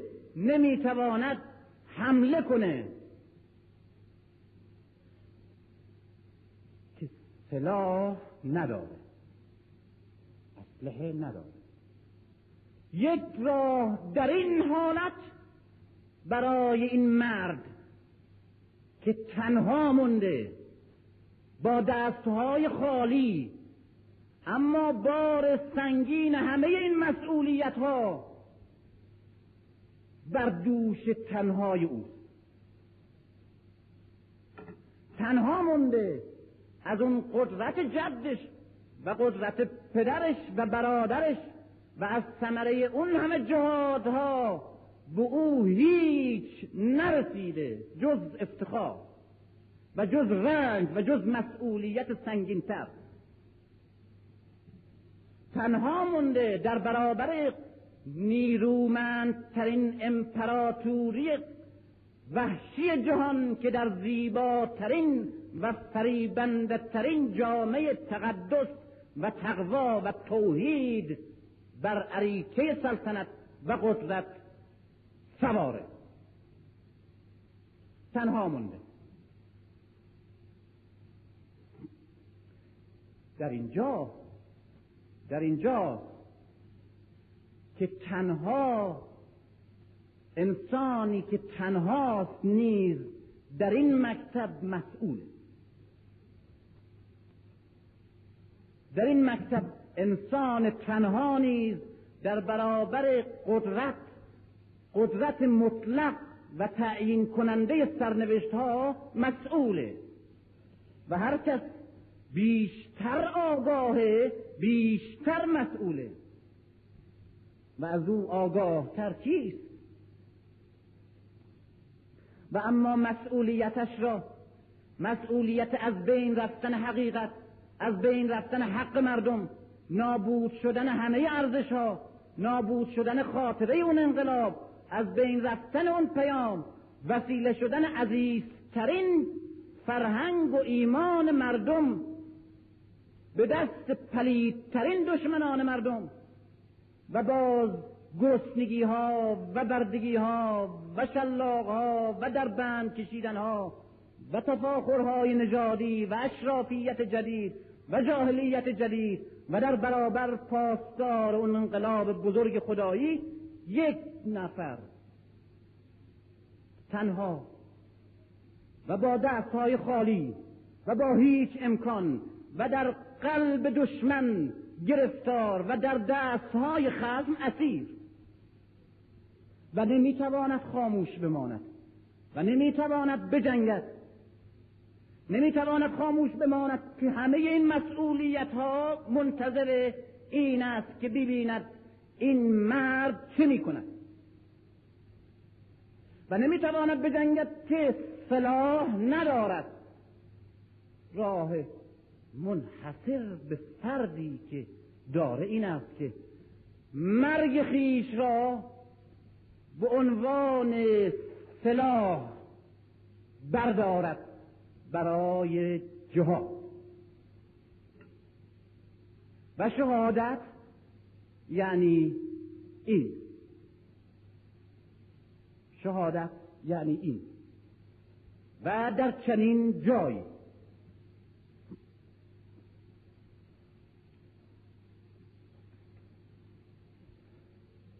یک تیکه متاسفانه من نمی‌تونم الان صحبت کنم. یک تیکه نوشتم. اون رو می‌خونم در چنین سکوتی که گفتم همه چیز از بین رفته علی رفته حسن رفته ابوذر رفته عمار رفته نسل دوم حجر رفته و یارانش قتل عام شده و افکار و اندیشه ها بیعص و ظلمت و نابودی و انحراف. دچار شده. در چنین ظلمت دیگه سکوت بر همه جا حکومت می‌کنه. دیگه دارها برچیده و خونها شسته اند و ابو هریره ها و ابو درداهایی که خیلی در انقلاب پیغمبر در اون اسب درخشان رجزخانی ها می کردند اونها همه رسوا شدند و به بیعت کفر و ظلم در آمدند مولوی صاحب در مزار آباد شهر بیتپش وای جغدی هم نمی آید به گوش. در چنین یک وضع. در مزار آباد شهر بیتپش وای جغدی هم نمی آید به گوش. دردمندان بی خروش و بی فقان خشمناکان بی فقان و بی خروش. اون اصحاب مشتهای آسمون کوب قوی وا شدند و گونگون رسوا شدند. این احساس یکی نسل دوم داشت. سال شهر مشتهای آسمون کوب قوی وا شدند و گونگون رسوا شدند. یا نهان سیلی زنان یا آشکار کاسه پست گدایی ها شدند. خشمگین ما بی ها مونده ایم.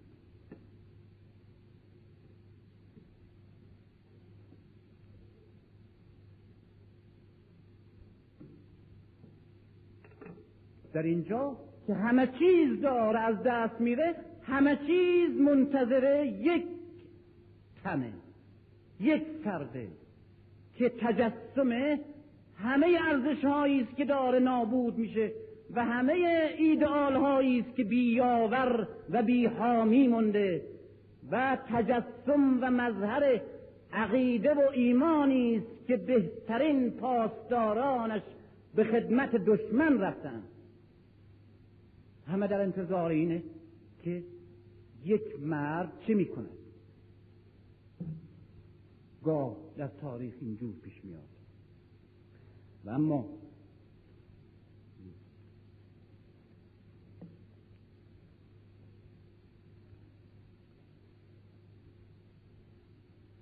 ناگهان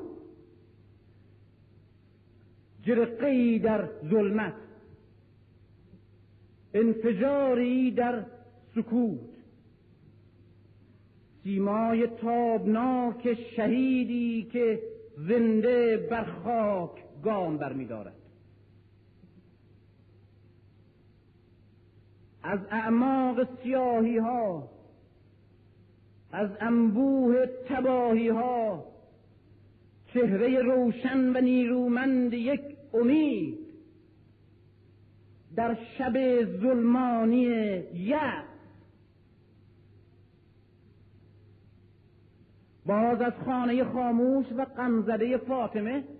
باز اینجا هم از همین خانه معجزه میشه. باز از خانه خاموش و غمزده فاطمه. این خانه کوچکی که از همه تاریخ بزرگتر است. مردی بیرون آمده خشمگین و مصمم و در هیئتی که گویی بر سر همه قصرهای قصاوت و پایگاه های قدرت آهنگ یورش دارد. و گویی قله کوهی که آتش فشانی بیتاب را در دل خود به بند کشیده و یا تندبادی که خداوند بر این قوم عاد فرو فرستاده و اکنون به وزیدن آغاز می کند مردی از خانه فاطمه بیرون آمده مدینه را می نگرد پایگاه ظلم و جور شده و مسجد پیامبر را و مکه ابراهیم را و کعبه به بند نمرود کشیده را و اسلام را و پیام محمد را کاخ سبز دمشق را و باز گرسنگان را و باز در بند کشیدگان را و مردی از خانه فاطمه بیرون آمده بار سنگین همه این مسئولیت ها بر دوش او سنگینی می کند او وارث رنج بزرگ انسان است. تنها وارث آدم تنها وارث ابراهیم و تنها وارث محمد و مردی تنها. و مردی تنها اما نه دوشادوش او زنی نیز از خانه فاطمه بیرون آمده گام به گام او. نیمی از بار سنگین رسالت برادر را او بر دوش دارد.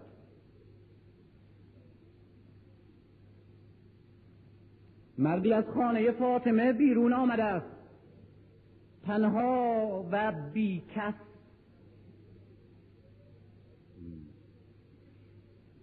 با دستهای خالی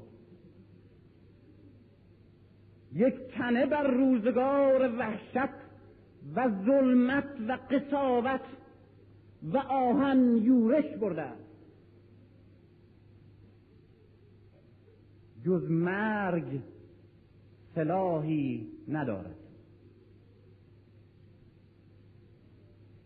اما او جز مرگ سلاحی ندارد.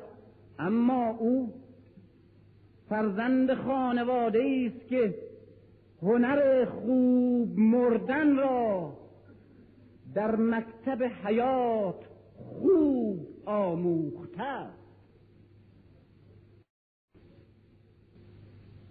معنی شهادت اینه. اما او فرزند خانواده است که هنر خوب مردن را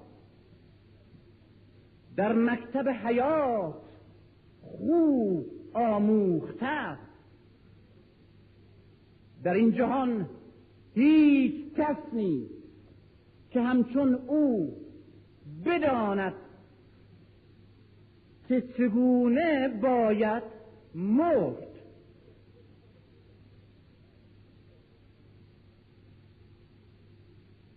دانشی که دشمن نیرومند او که بر جهان مسلط است از آن محروم است.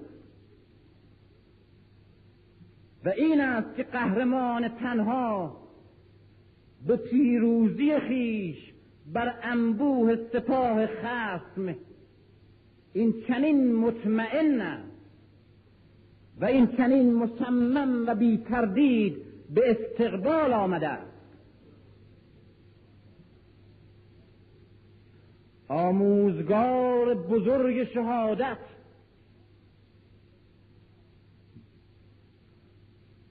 آموزگار بزرگ شهادت اکنون برخواسته تا به همه اونها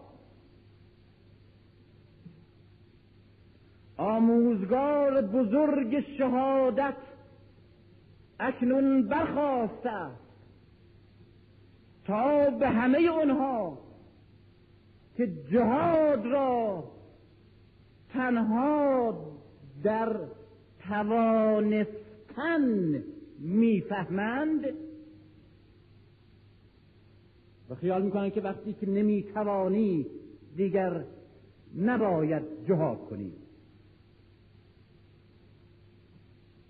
آموزگار بزرگ شهادت اکنون تنها برخواسته است. تا به همه آنها که جهاد را تنها در توانستن می‌فهمند و به همه آنها که پیروزی بر خصم را تنها در قلبه بیاموزد.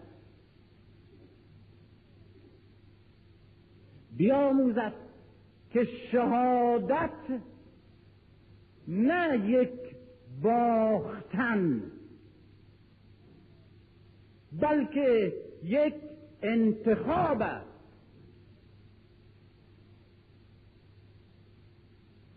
انتخابی که در آن مجاهد با قربانی کردن خیش در آستانه معبد عشق و آزادی بر پیروز می شود.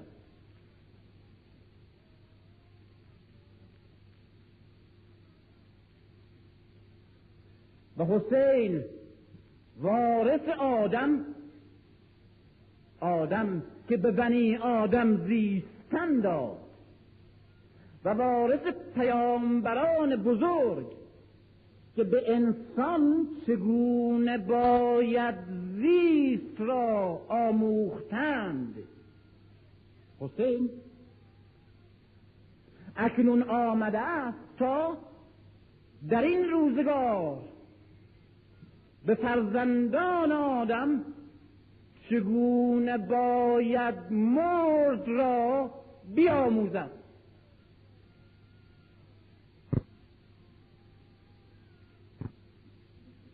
حسین آموخ که مرگ سیاه. حسین آموخ که مرگ سیاه. سرنوشت شوم مردم زبونی است که تن به هر ذلتی می‌دهند تا زنده بمانند.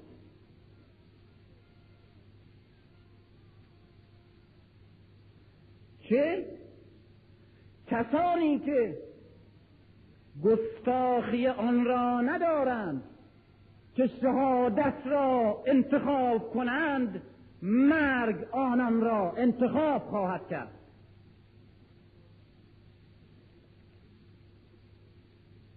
کلمه شهید بزرگترین بزرگترین بار معنی را برای اونچه که الان می‌خواهیم و می‌خواستم بگم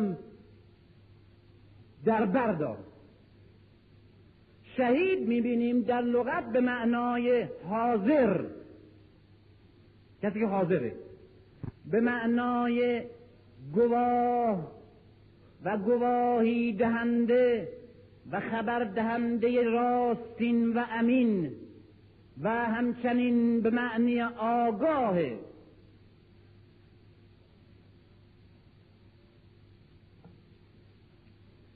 شهادت در فرهنگ ما در مذهب ما یک حادثه خونین ناگوار نیست. در مذاهب و تاریخ های اقوام شهادت عبارت است از قربانی شدن قهرمانانی که در جنگ ها به دست دشمن کشته شدند. و این یک حادثه غمانگیز مصیبت باری و نام اون مرد شهید. اما در فرهنگ ما شهادت مرگی نیست که دشمن بر مجاهد تحمیل کند. شهادت مرگ دلخواهی است که مجاهد با همه آگاهی و همه منطق و شعور و بیداری و بینایی خیش خود انتخاب می‌کنم. حسین رو نگاه کنید میاد فقط برای اینکه بمیره. زیرا جز این سلاحی برای رسوا کردن دشمن و برای دریدن این پرده های فریبی که بر این قیافه های زده اند و برای این که اگر دشمن را نمی‌تواند بشکند لاقل به این وسیله رسوا کنه و برای این که در اندام مرده و فسرده این نسل دوم یه خون تازه جهاد و حیات بدمد جز مردن و جز انتخاب مرگ سرخ خیش صلاحی و چارهی نداره و می‌بینیم که چقدر آگاهانه با همه مقدمات و با دقت با استدلال و با منزل به منزل روشنتر کردن و تفسیر کردن سرنوشتی که به سوش حرکت می‌کنه و با یک کچین کردن اصحابش مردانی که برای مرگ با اویند و همچنین با یکایک خانوادش با همه هستی که بر روی این زمین دارد یعنی خاندانش آمده است تا در محراب شهادت قربانی شود. زیرا زیرا سرنوشت اون ایمانی که نابود داره میشه و سرنوشت این مردمی که به امید عدالت و آزادی اسلام آمده اند و اکنون اسیر ستم و ظلمی بدتر از جاهلیت شدند همه در انتظار این است که ببینند این قهرمان تنها چه می‌کنند و او که هیچ صلاحی و قدرتی نداره همه وجودش را که خود و خانوادش باشند آمده تا به شهادت شهادت بده که مسئولیت خیش را انجام دادم و بیش از این نمی‌توانستم. و اینی که در روز آشورا شنیدیم که اون خون فرزندش به به دست می‌گیره و رو به چشمهای خدا پرتاب می‌کنه که ببین. ببین این قربانی را از من بپذیر. شاهد باش. و در چنین روزگاری است که مردن برای مرد تضمین حیات یک ملت است. و این است که ان الله شاء ان یراک قتیلا. به این معنا اینجاست که خداوند خواست تا در چنین هنگامه ای تو را شهید و کشته ببینند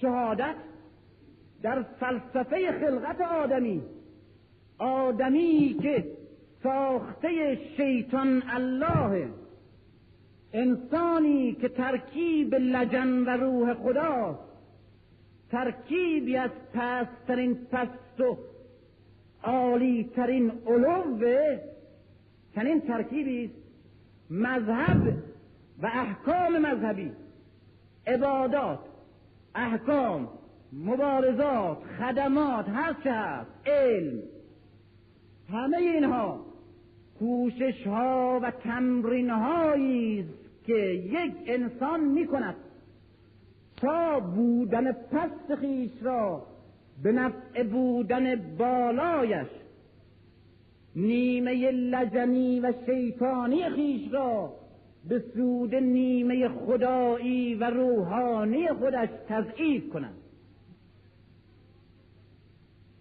اما شهادت عبارت است از عملی که یک مرد ناگهان به شکل انقلابی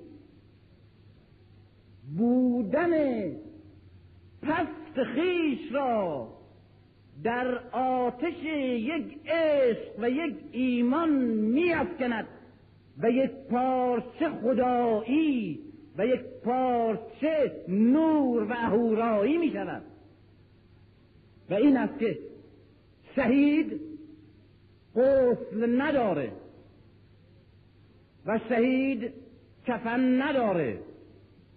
و شهید حساب و کتاب قیامت نداره. زیرا اون انسانی که گناه می‌کرد و خطا می‌کرد و انسان پیش از شهادت را خود شهید پیش از مرگ قربانی کرده. و اکنون حضور یافته حضور یافته. حضور. برای اینه که عصر آشوراست امام حسین با اون دقت نظافت می‌کنه با اون دقت آرایش می‌کنه استحمام می‌کنه بهترین لباسهاش رو میپوشه و بهترین عطرهاش رو می‌زنه. در اوج خون و در اوج مرگ و در اوج نابودی همه کس و در آستانه رفتن خودش. و میگن که هر ساعت میگذشت و شهدا بر هم انباشته می شدن چهره او گلگونتر و برافروختر و قلبش از شوق بیشتر به تپش می آمد که می‌دانست می‌دانست فاصله حضور اندک است.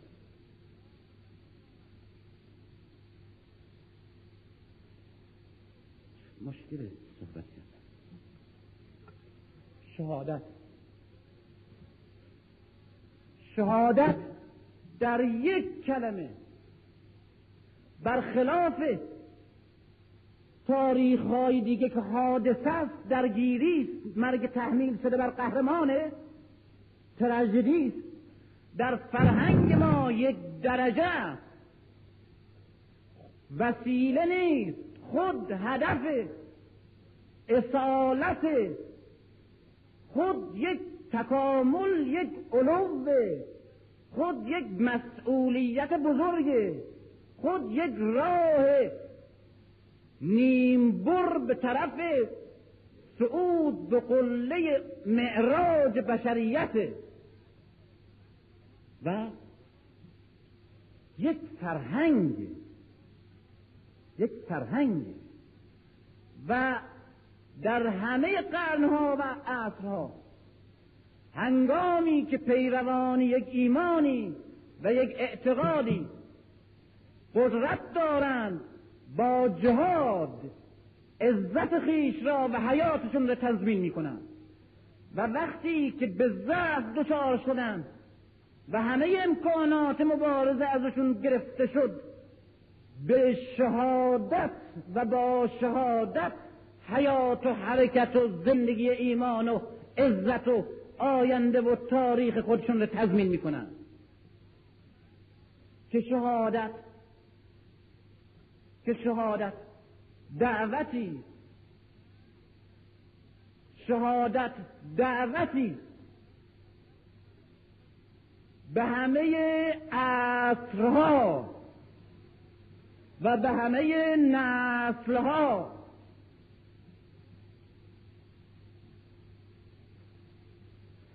که اگر می توانی اگر می توانی بمیران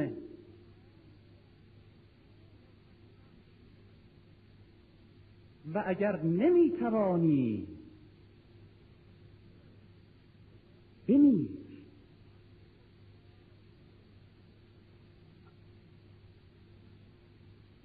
من عادت ندارم که دعا بکنم. برای اینکه مقام خودم رو خیلی کوچکتر می‌دونم از اینکه این کار بکنم اما اجازه میدم اجازه می‌خواهم از شما که در چنین حالتی که هستیم اون معنایی که دعا وجود داره چند تا دعا بکنیم. امروز به هر حالتی که در بیاییم اشکال نداره.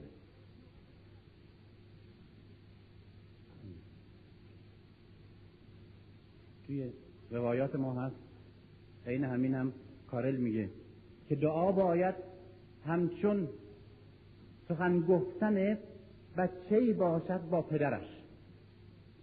و هرچی گستاخانتر همچون یک طلبکار مسررانه دعا بشود به اجابت نیازمند نزدیکتر ای خداوند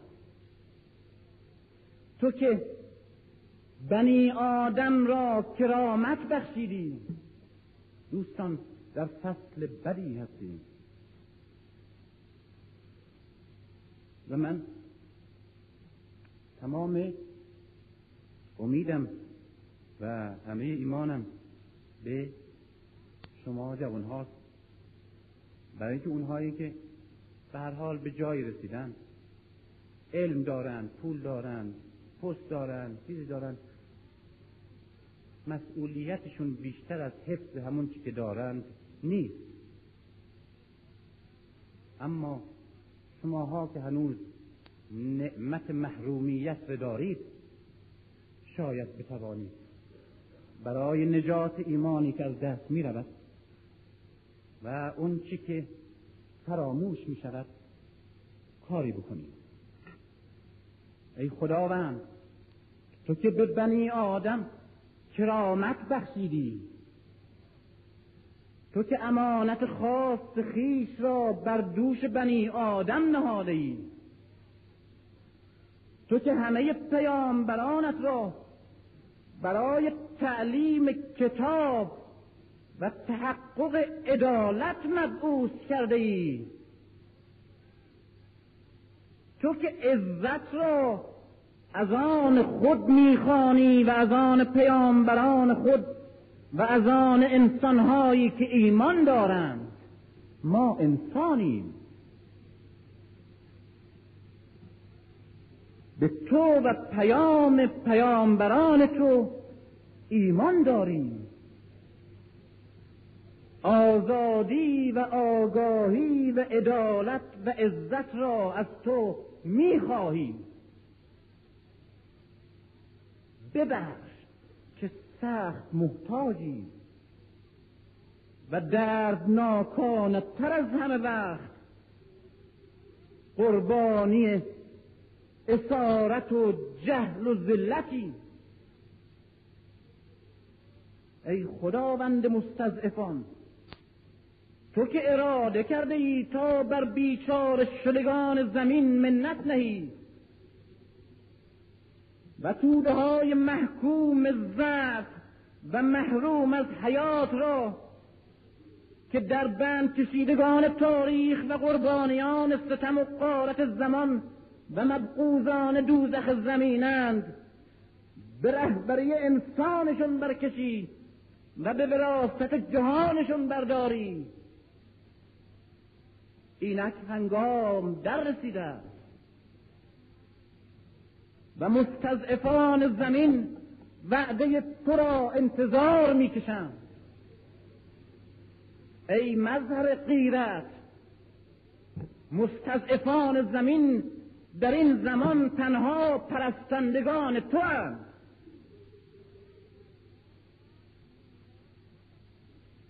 ای خداوند تو که همه فرشتگانت را در پای آدم به سجده افکندی اینک نمی بینی که بنی آدم را در پای دیوان به خاک سجود افکندند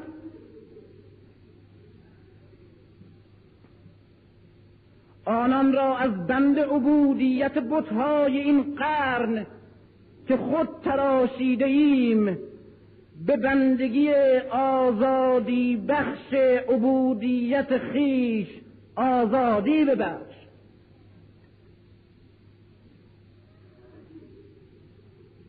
ای خداوند آنها که به آیات تو کفر میورزند و پیامبران تو را به ناحق می‌کشند و نیز مردانی را که از مردم برخواسته و به عدالت و برابری می‌خوانند نابود می‌کنند بر جهان مسلطند.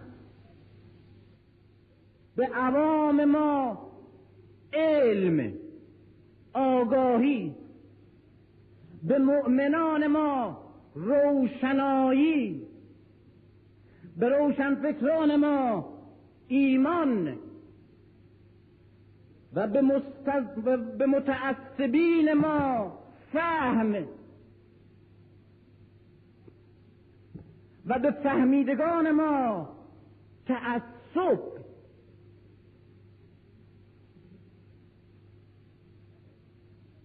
و به زنان ما شعور و به مردان ما شرف.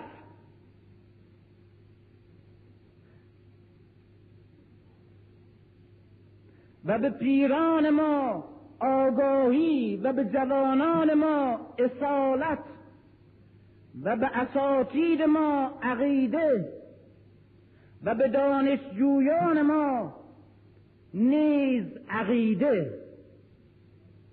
و به خفتگان ما بیداری و به بیداران ما امید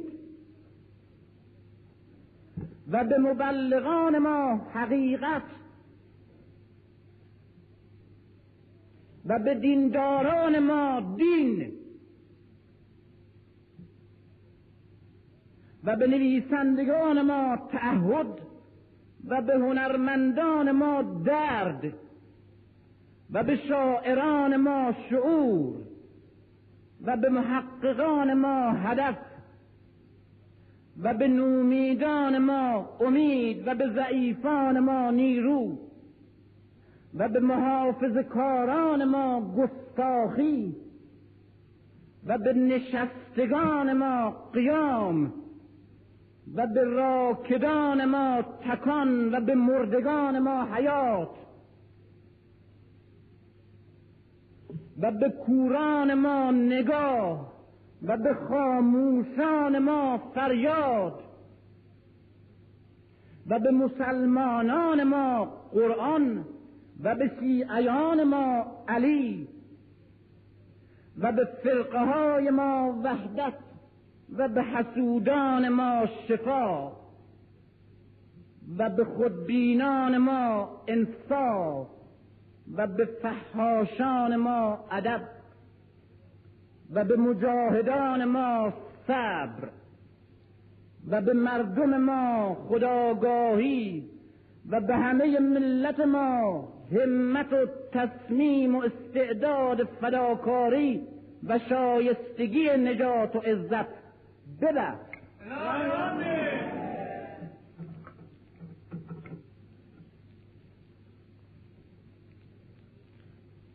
ای خدای کعبه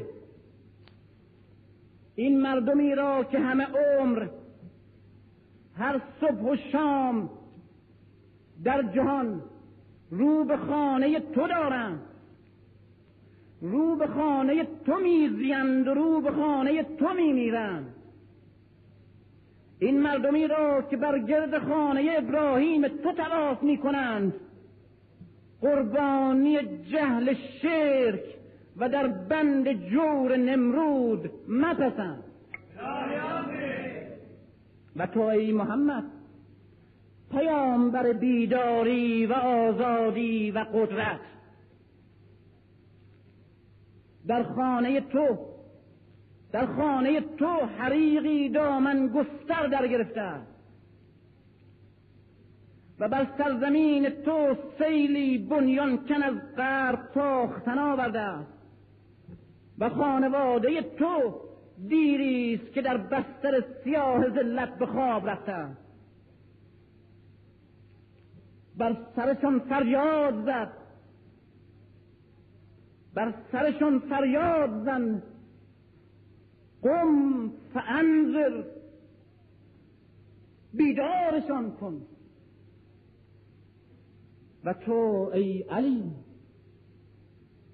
ای شیر مرد خدا و مردم رب نوع عشق و شمشیر.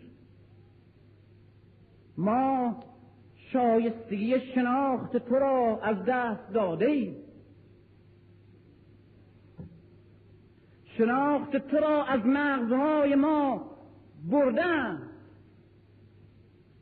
اما عشق تو را علا رقم روزگار در عمق وجدان خیش در پس پرده های دل خیش همچنان مشتعل نگاه داشته ای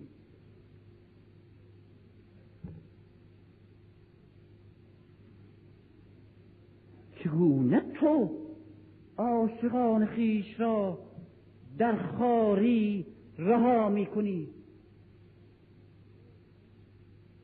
تو ستمی را تو ستمی را بر یک زن یهودی که در ذمه حکومتت میزیست تاب نیاوردی.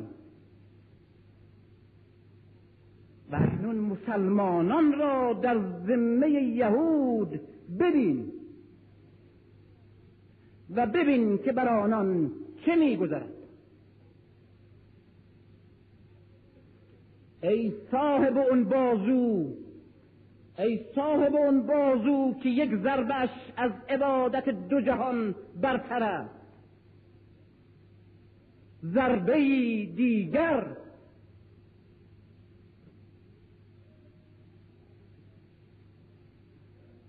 و شما دو تن. و شما دو تن. ای خواهر ای برادر. و شما دو تن. ای خواهر ای برادر. ای شما که به انسان بودن معنی دادید و به آزادی جان. و به ایمان و امید. ایمان و امید. و با مرگ شکوه مند خیش به حیات زندگی بخشیدید آری ای دوتن از آن روز دردناک که خیال نیز از تصورش می و دل از دردش پاره می شود چشمهای این ملت از اشک خشک نشده است. توده ما قرنهاست که در غم شما و در عشق به شما میگرید.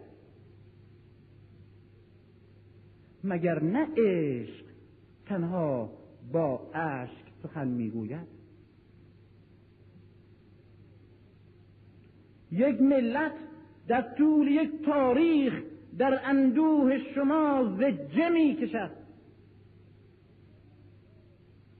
به جرم این عشق تازیانه ها خورده و قتل عام ها دیده و شکنجه ها کشیده و هرگز برای یک لحظه نام شما دو تن از لبش و یاد شما از خاطرش و آتش بیتاب عشق شما از قلبش نرفته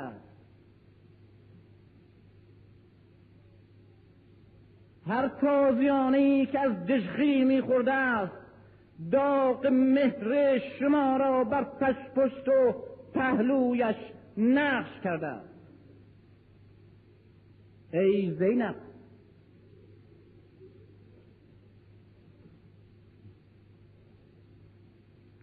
ای زینب ای زبان علی در کام. با ملت خیش حرف بزن. ای زن ای که مردانگی در رکاب تو جوان مردی آموخت.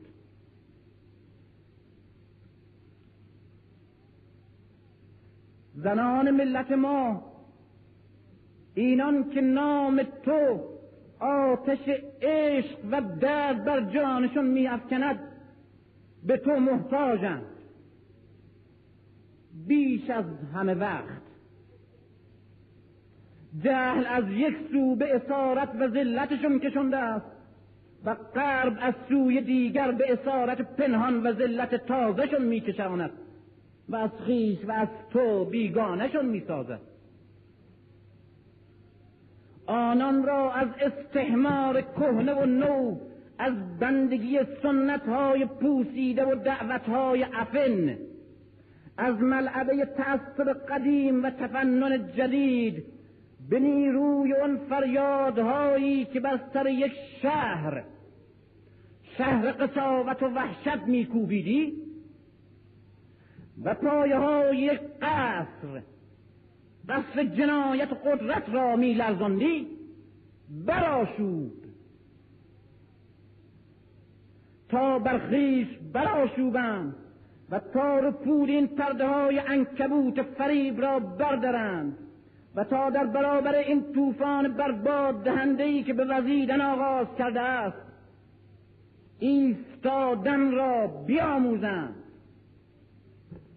و این ماشین هولناکی را که از او یک بازیچه جدید می‌سازد باز برای استهمار جدید برای اخفال جدید برای پر کردن ایام فراغت و برای بلعیدن حریسانه اونچه سرمایه داری به بازار می آورد. و برای لذت بخشیدن به های کثیف برجوازی و برای شور آفریدن به تالارها و خلوتهای بیشور و بیروح اشرافیت جدید و برای سرگرمی زندگی پوچ و بی هدف و سرد جامعه رفاه در هم بشکنند. و خود را از حرمهای اسارت قدیم و بازارهای بیحرمت جدید به امامت تو نجات بخشند.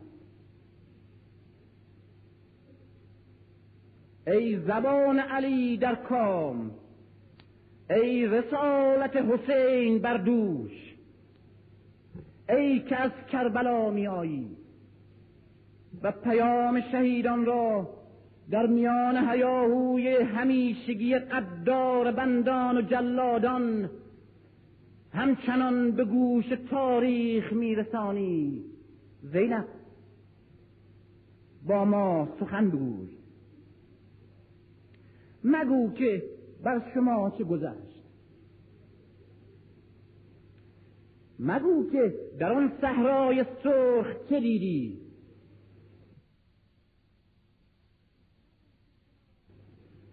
مگو که جنایت اونجا تا به کجا رسید. مگو که خداوند اونجا عزیز ترین و پرشکوه ترین ارزش ها و عظمت هایی را که آفریده است یک جا در ساحل فرات و بر روی ریگزارهای تفتیده بیابان تف چگونه به نمایش آورد؟ و بر فرشتگانش عرضه کرد و بر انسان تا بدانند که چرا می بایست بر آدم سجده کنند. آری زینب مگو مگو که در آنجا بر شما چه رفت. مگو که دشمنانتون چه کردند و دوستانتون چه کردند. آری ای پیام بر انقلاب حسین ما می‌دانیم.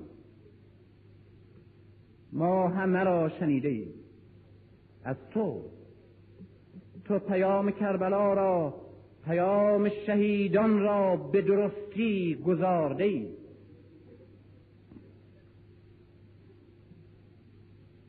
تو شهیدی هستی که از خون خیش کلمه می‌سازی. همچون برادرت که با قصد قصد خون خیش سخن می‌گوید.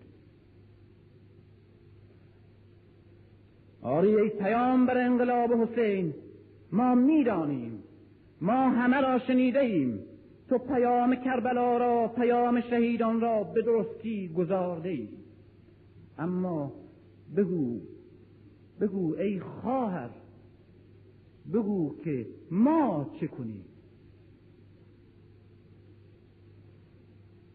لحظه بنگر که ما چی می‌کشیم؟ دمی به ما گوش کن تا مصائب خیش را با تو بازگوییم. با تو ای خواهر مهربان. این تو هستی که باید بر ما بگری نه ما بر تو. با تو ای خواهر مهربان ای رسول امین برادر. که از کربلا میآیی و در طول تاریخ بر همه نسل ها میگذری و پیام شهیدان را میرسانی. ای که از باغهای سرخ شهادت میآیی. ای زینب ای که از باغهای سرخ شهادت میآیی. ای که بوی گلهای نو شکفته اون دیار را به دامن داری. ای دختر علی ای زن ای خواهر ای که قافل سالار کاروان اسیرانی ما را نیز در پی این قافله با خود ببر.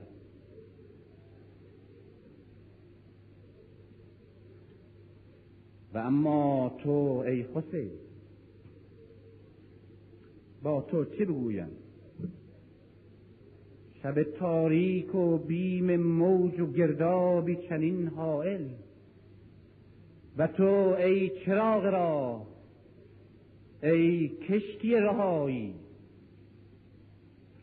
ای خونی که از آن نقطه صحرا جاودان می کپی و می جوشی و بر بستر زمان جاری هستی. و بر همه نسل ها می گذری و هر سرزمین حاصل خیزی را سیراب خون می کنی و هر بذر شایسته ای را در زیر خاک می شکافی و می شکوفانی و هر نهال تشنه ای را به برگ و بار حیات و خرمی می نشانی. ای آموزگار بزرگ شهادت. برقی از اون نور را بر این شبستان سیاه و نومید ما بیفکن. قطره ای از اون خون را در بر بستر خشکیده و نیم مرده ما جاری ساز. و تفی از اون آتش و تفی از آتش اون صحرای آتش خیز را به این زمستان سرد و فسرده ما ببخش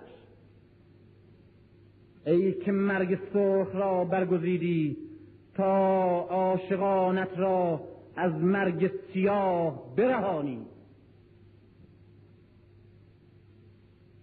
تا با هر قطره خونت ملتی را حیات باخت بخشی و تاریخی را به تپش آری و کالبد مرده و فسرده اصری را گرم کنی. و بدان جوشش و خروش زندگی و عشق و امید دهی. ایمان ما ملت ما تاریخ فردای ما کالبد زمان ما به تو و خون تو محتاجم و سلام اللهم عجل في فرج مولانا صاحب الزمان. صلى الله عليك يا أبا عبد الله. السلام عليك يا ابن رسول الله. يا ابن أمير المؤمنين. وابن فاطمة الزهراء. سيدة نساء العالمين. السلام عليك. وعلى جدك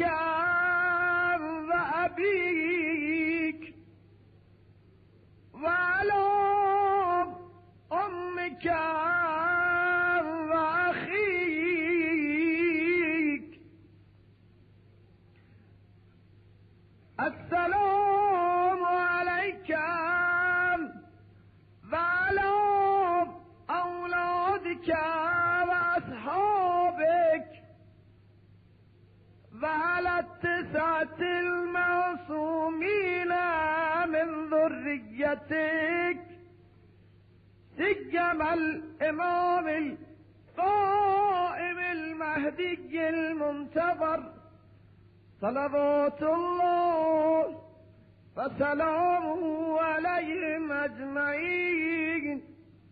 ورحمة الله وبركاته.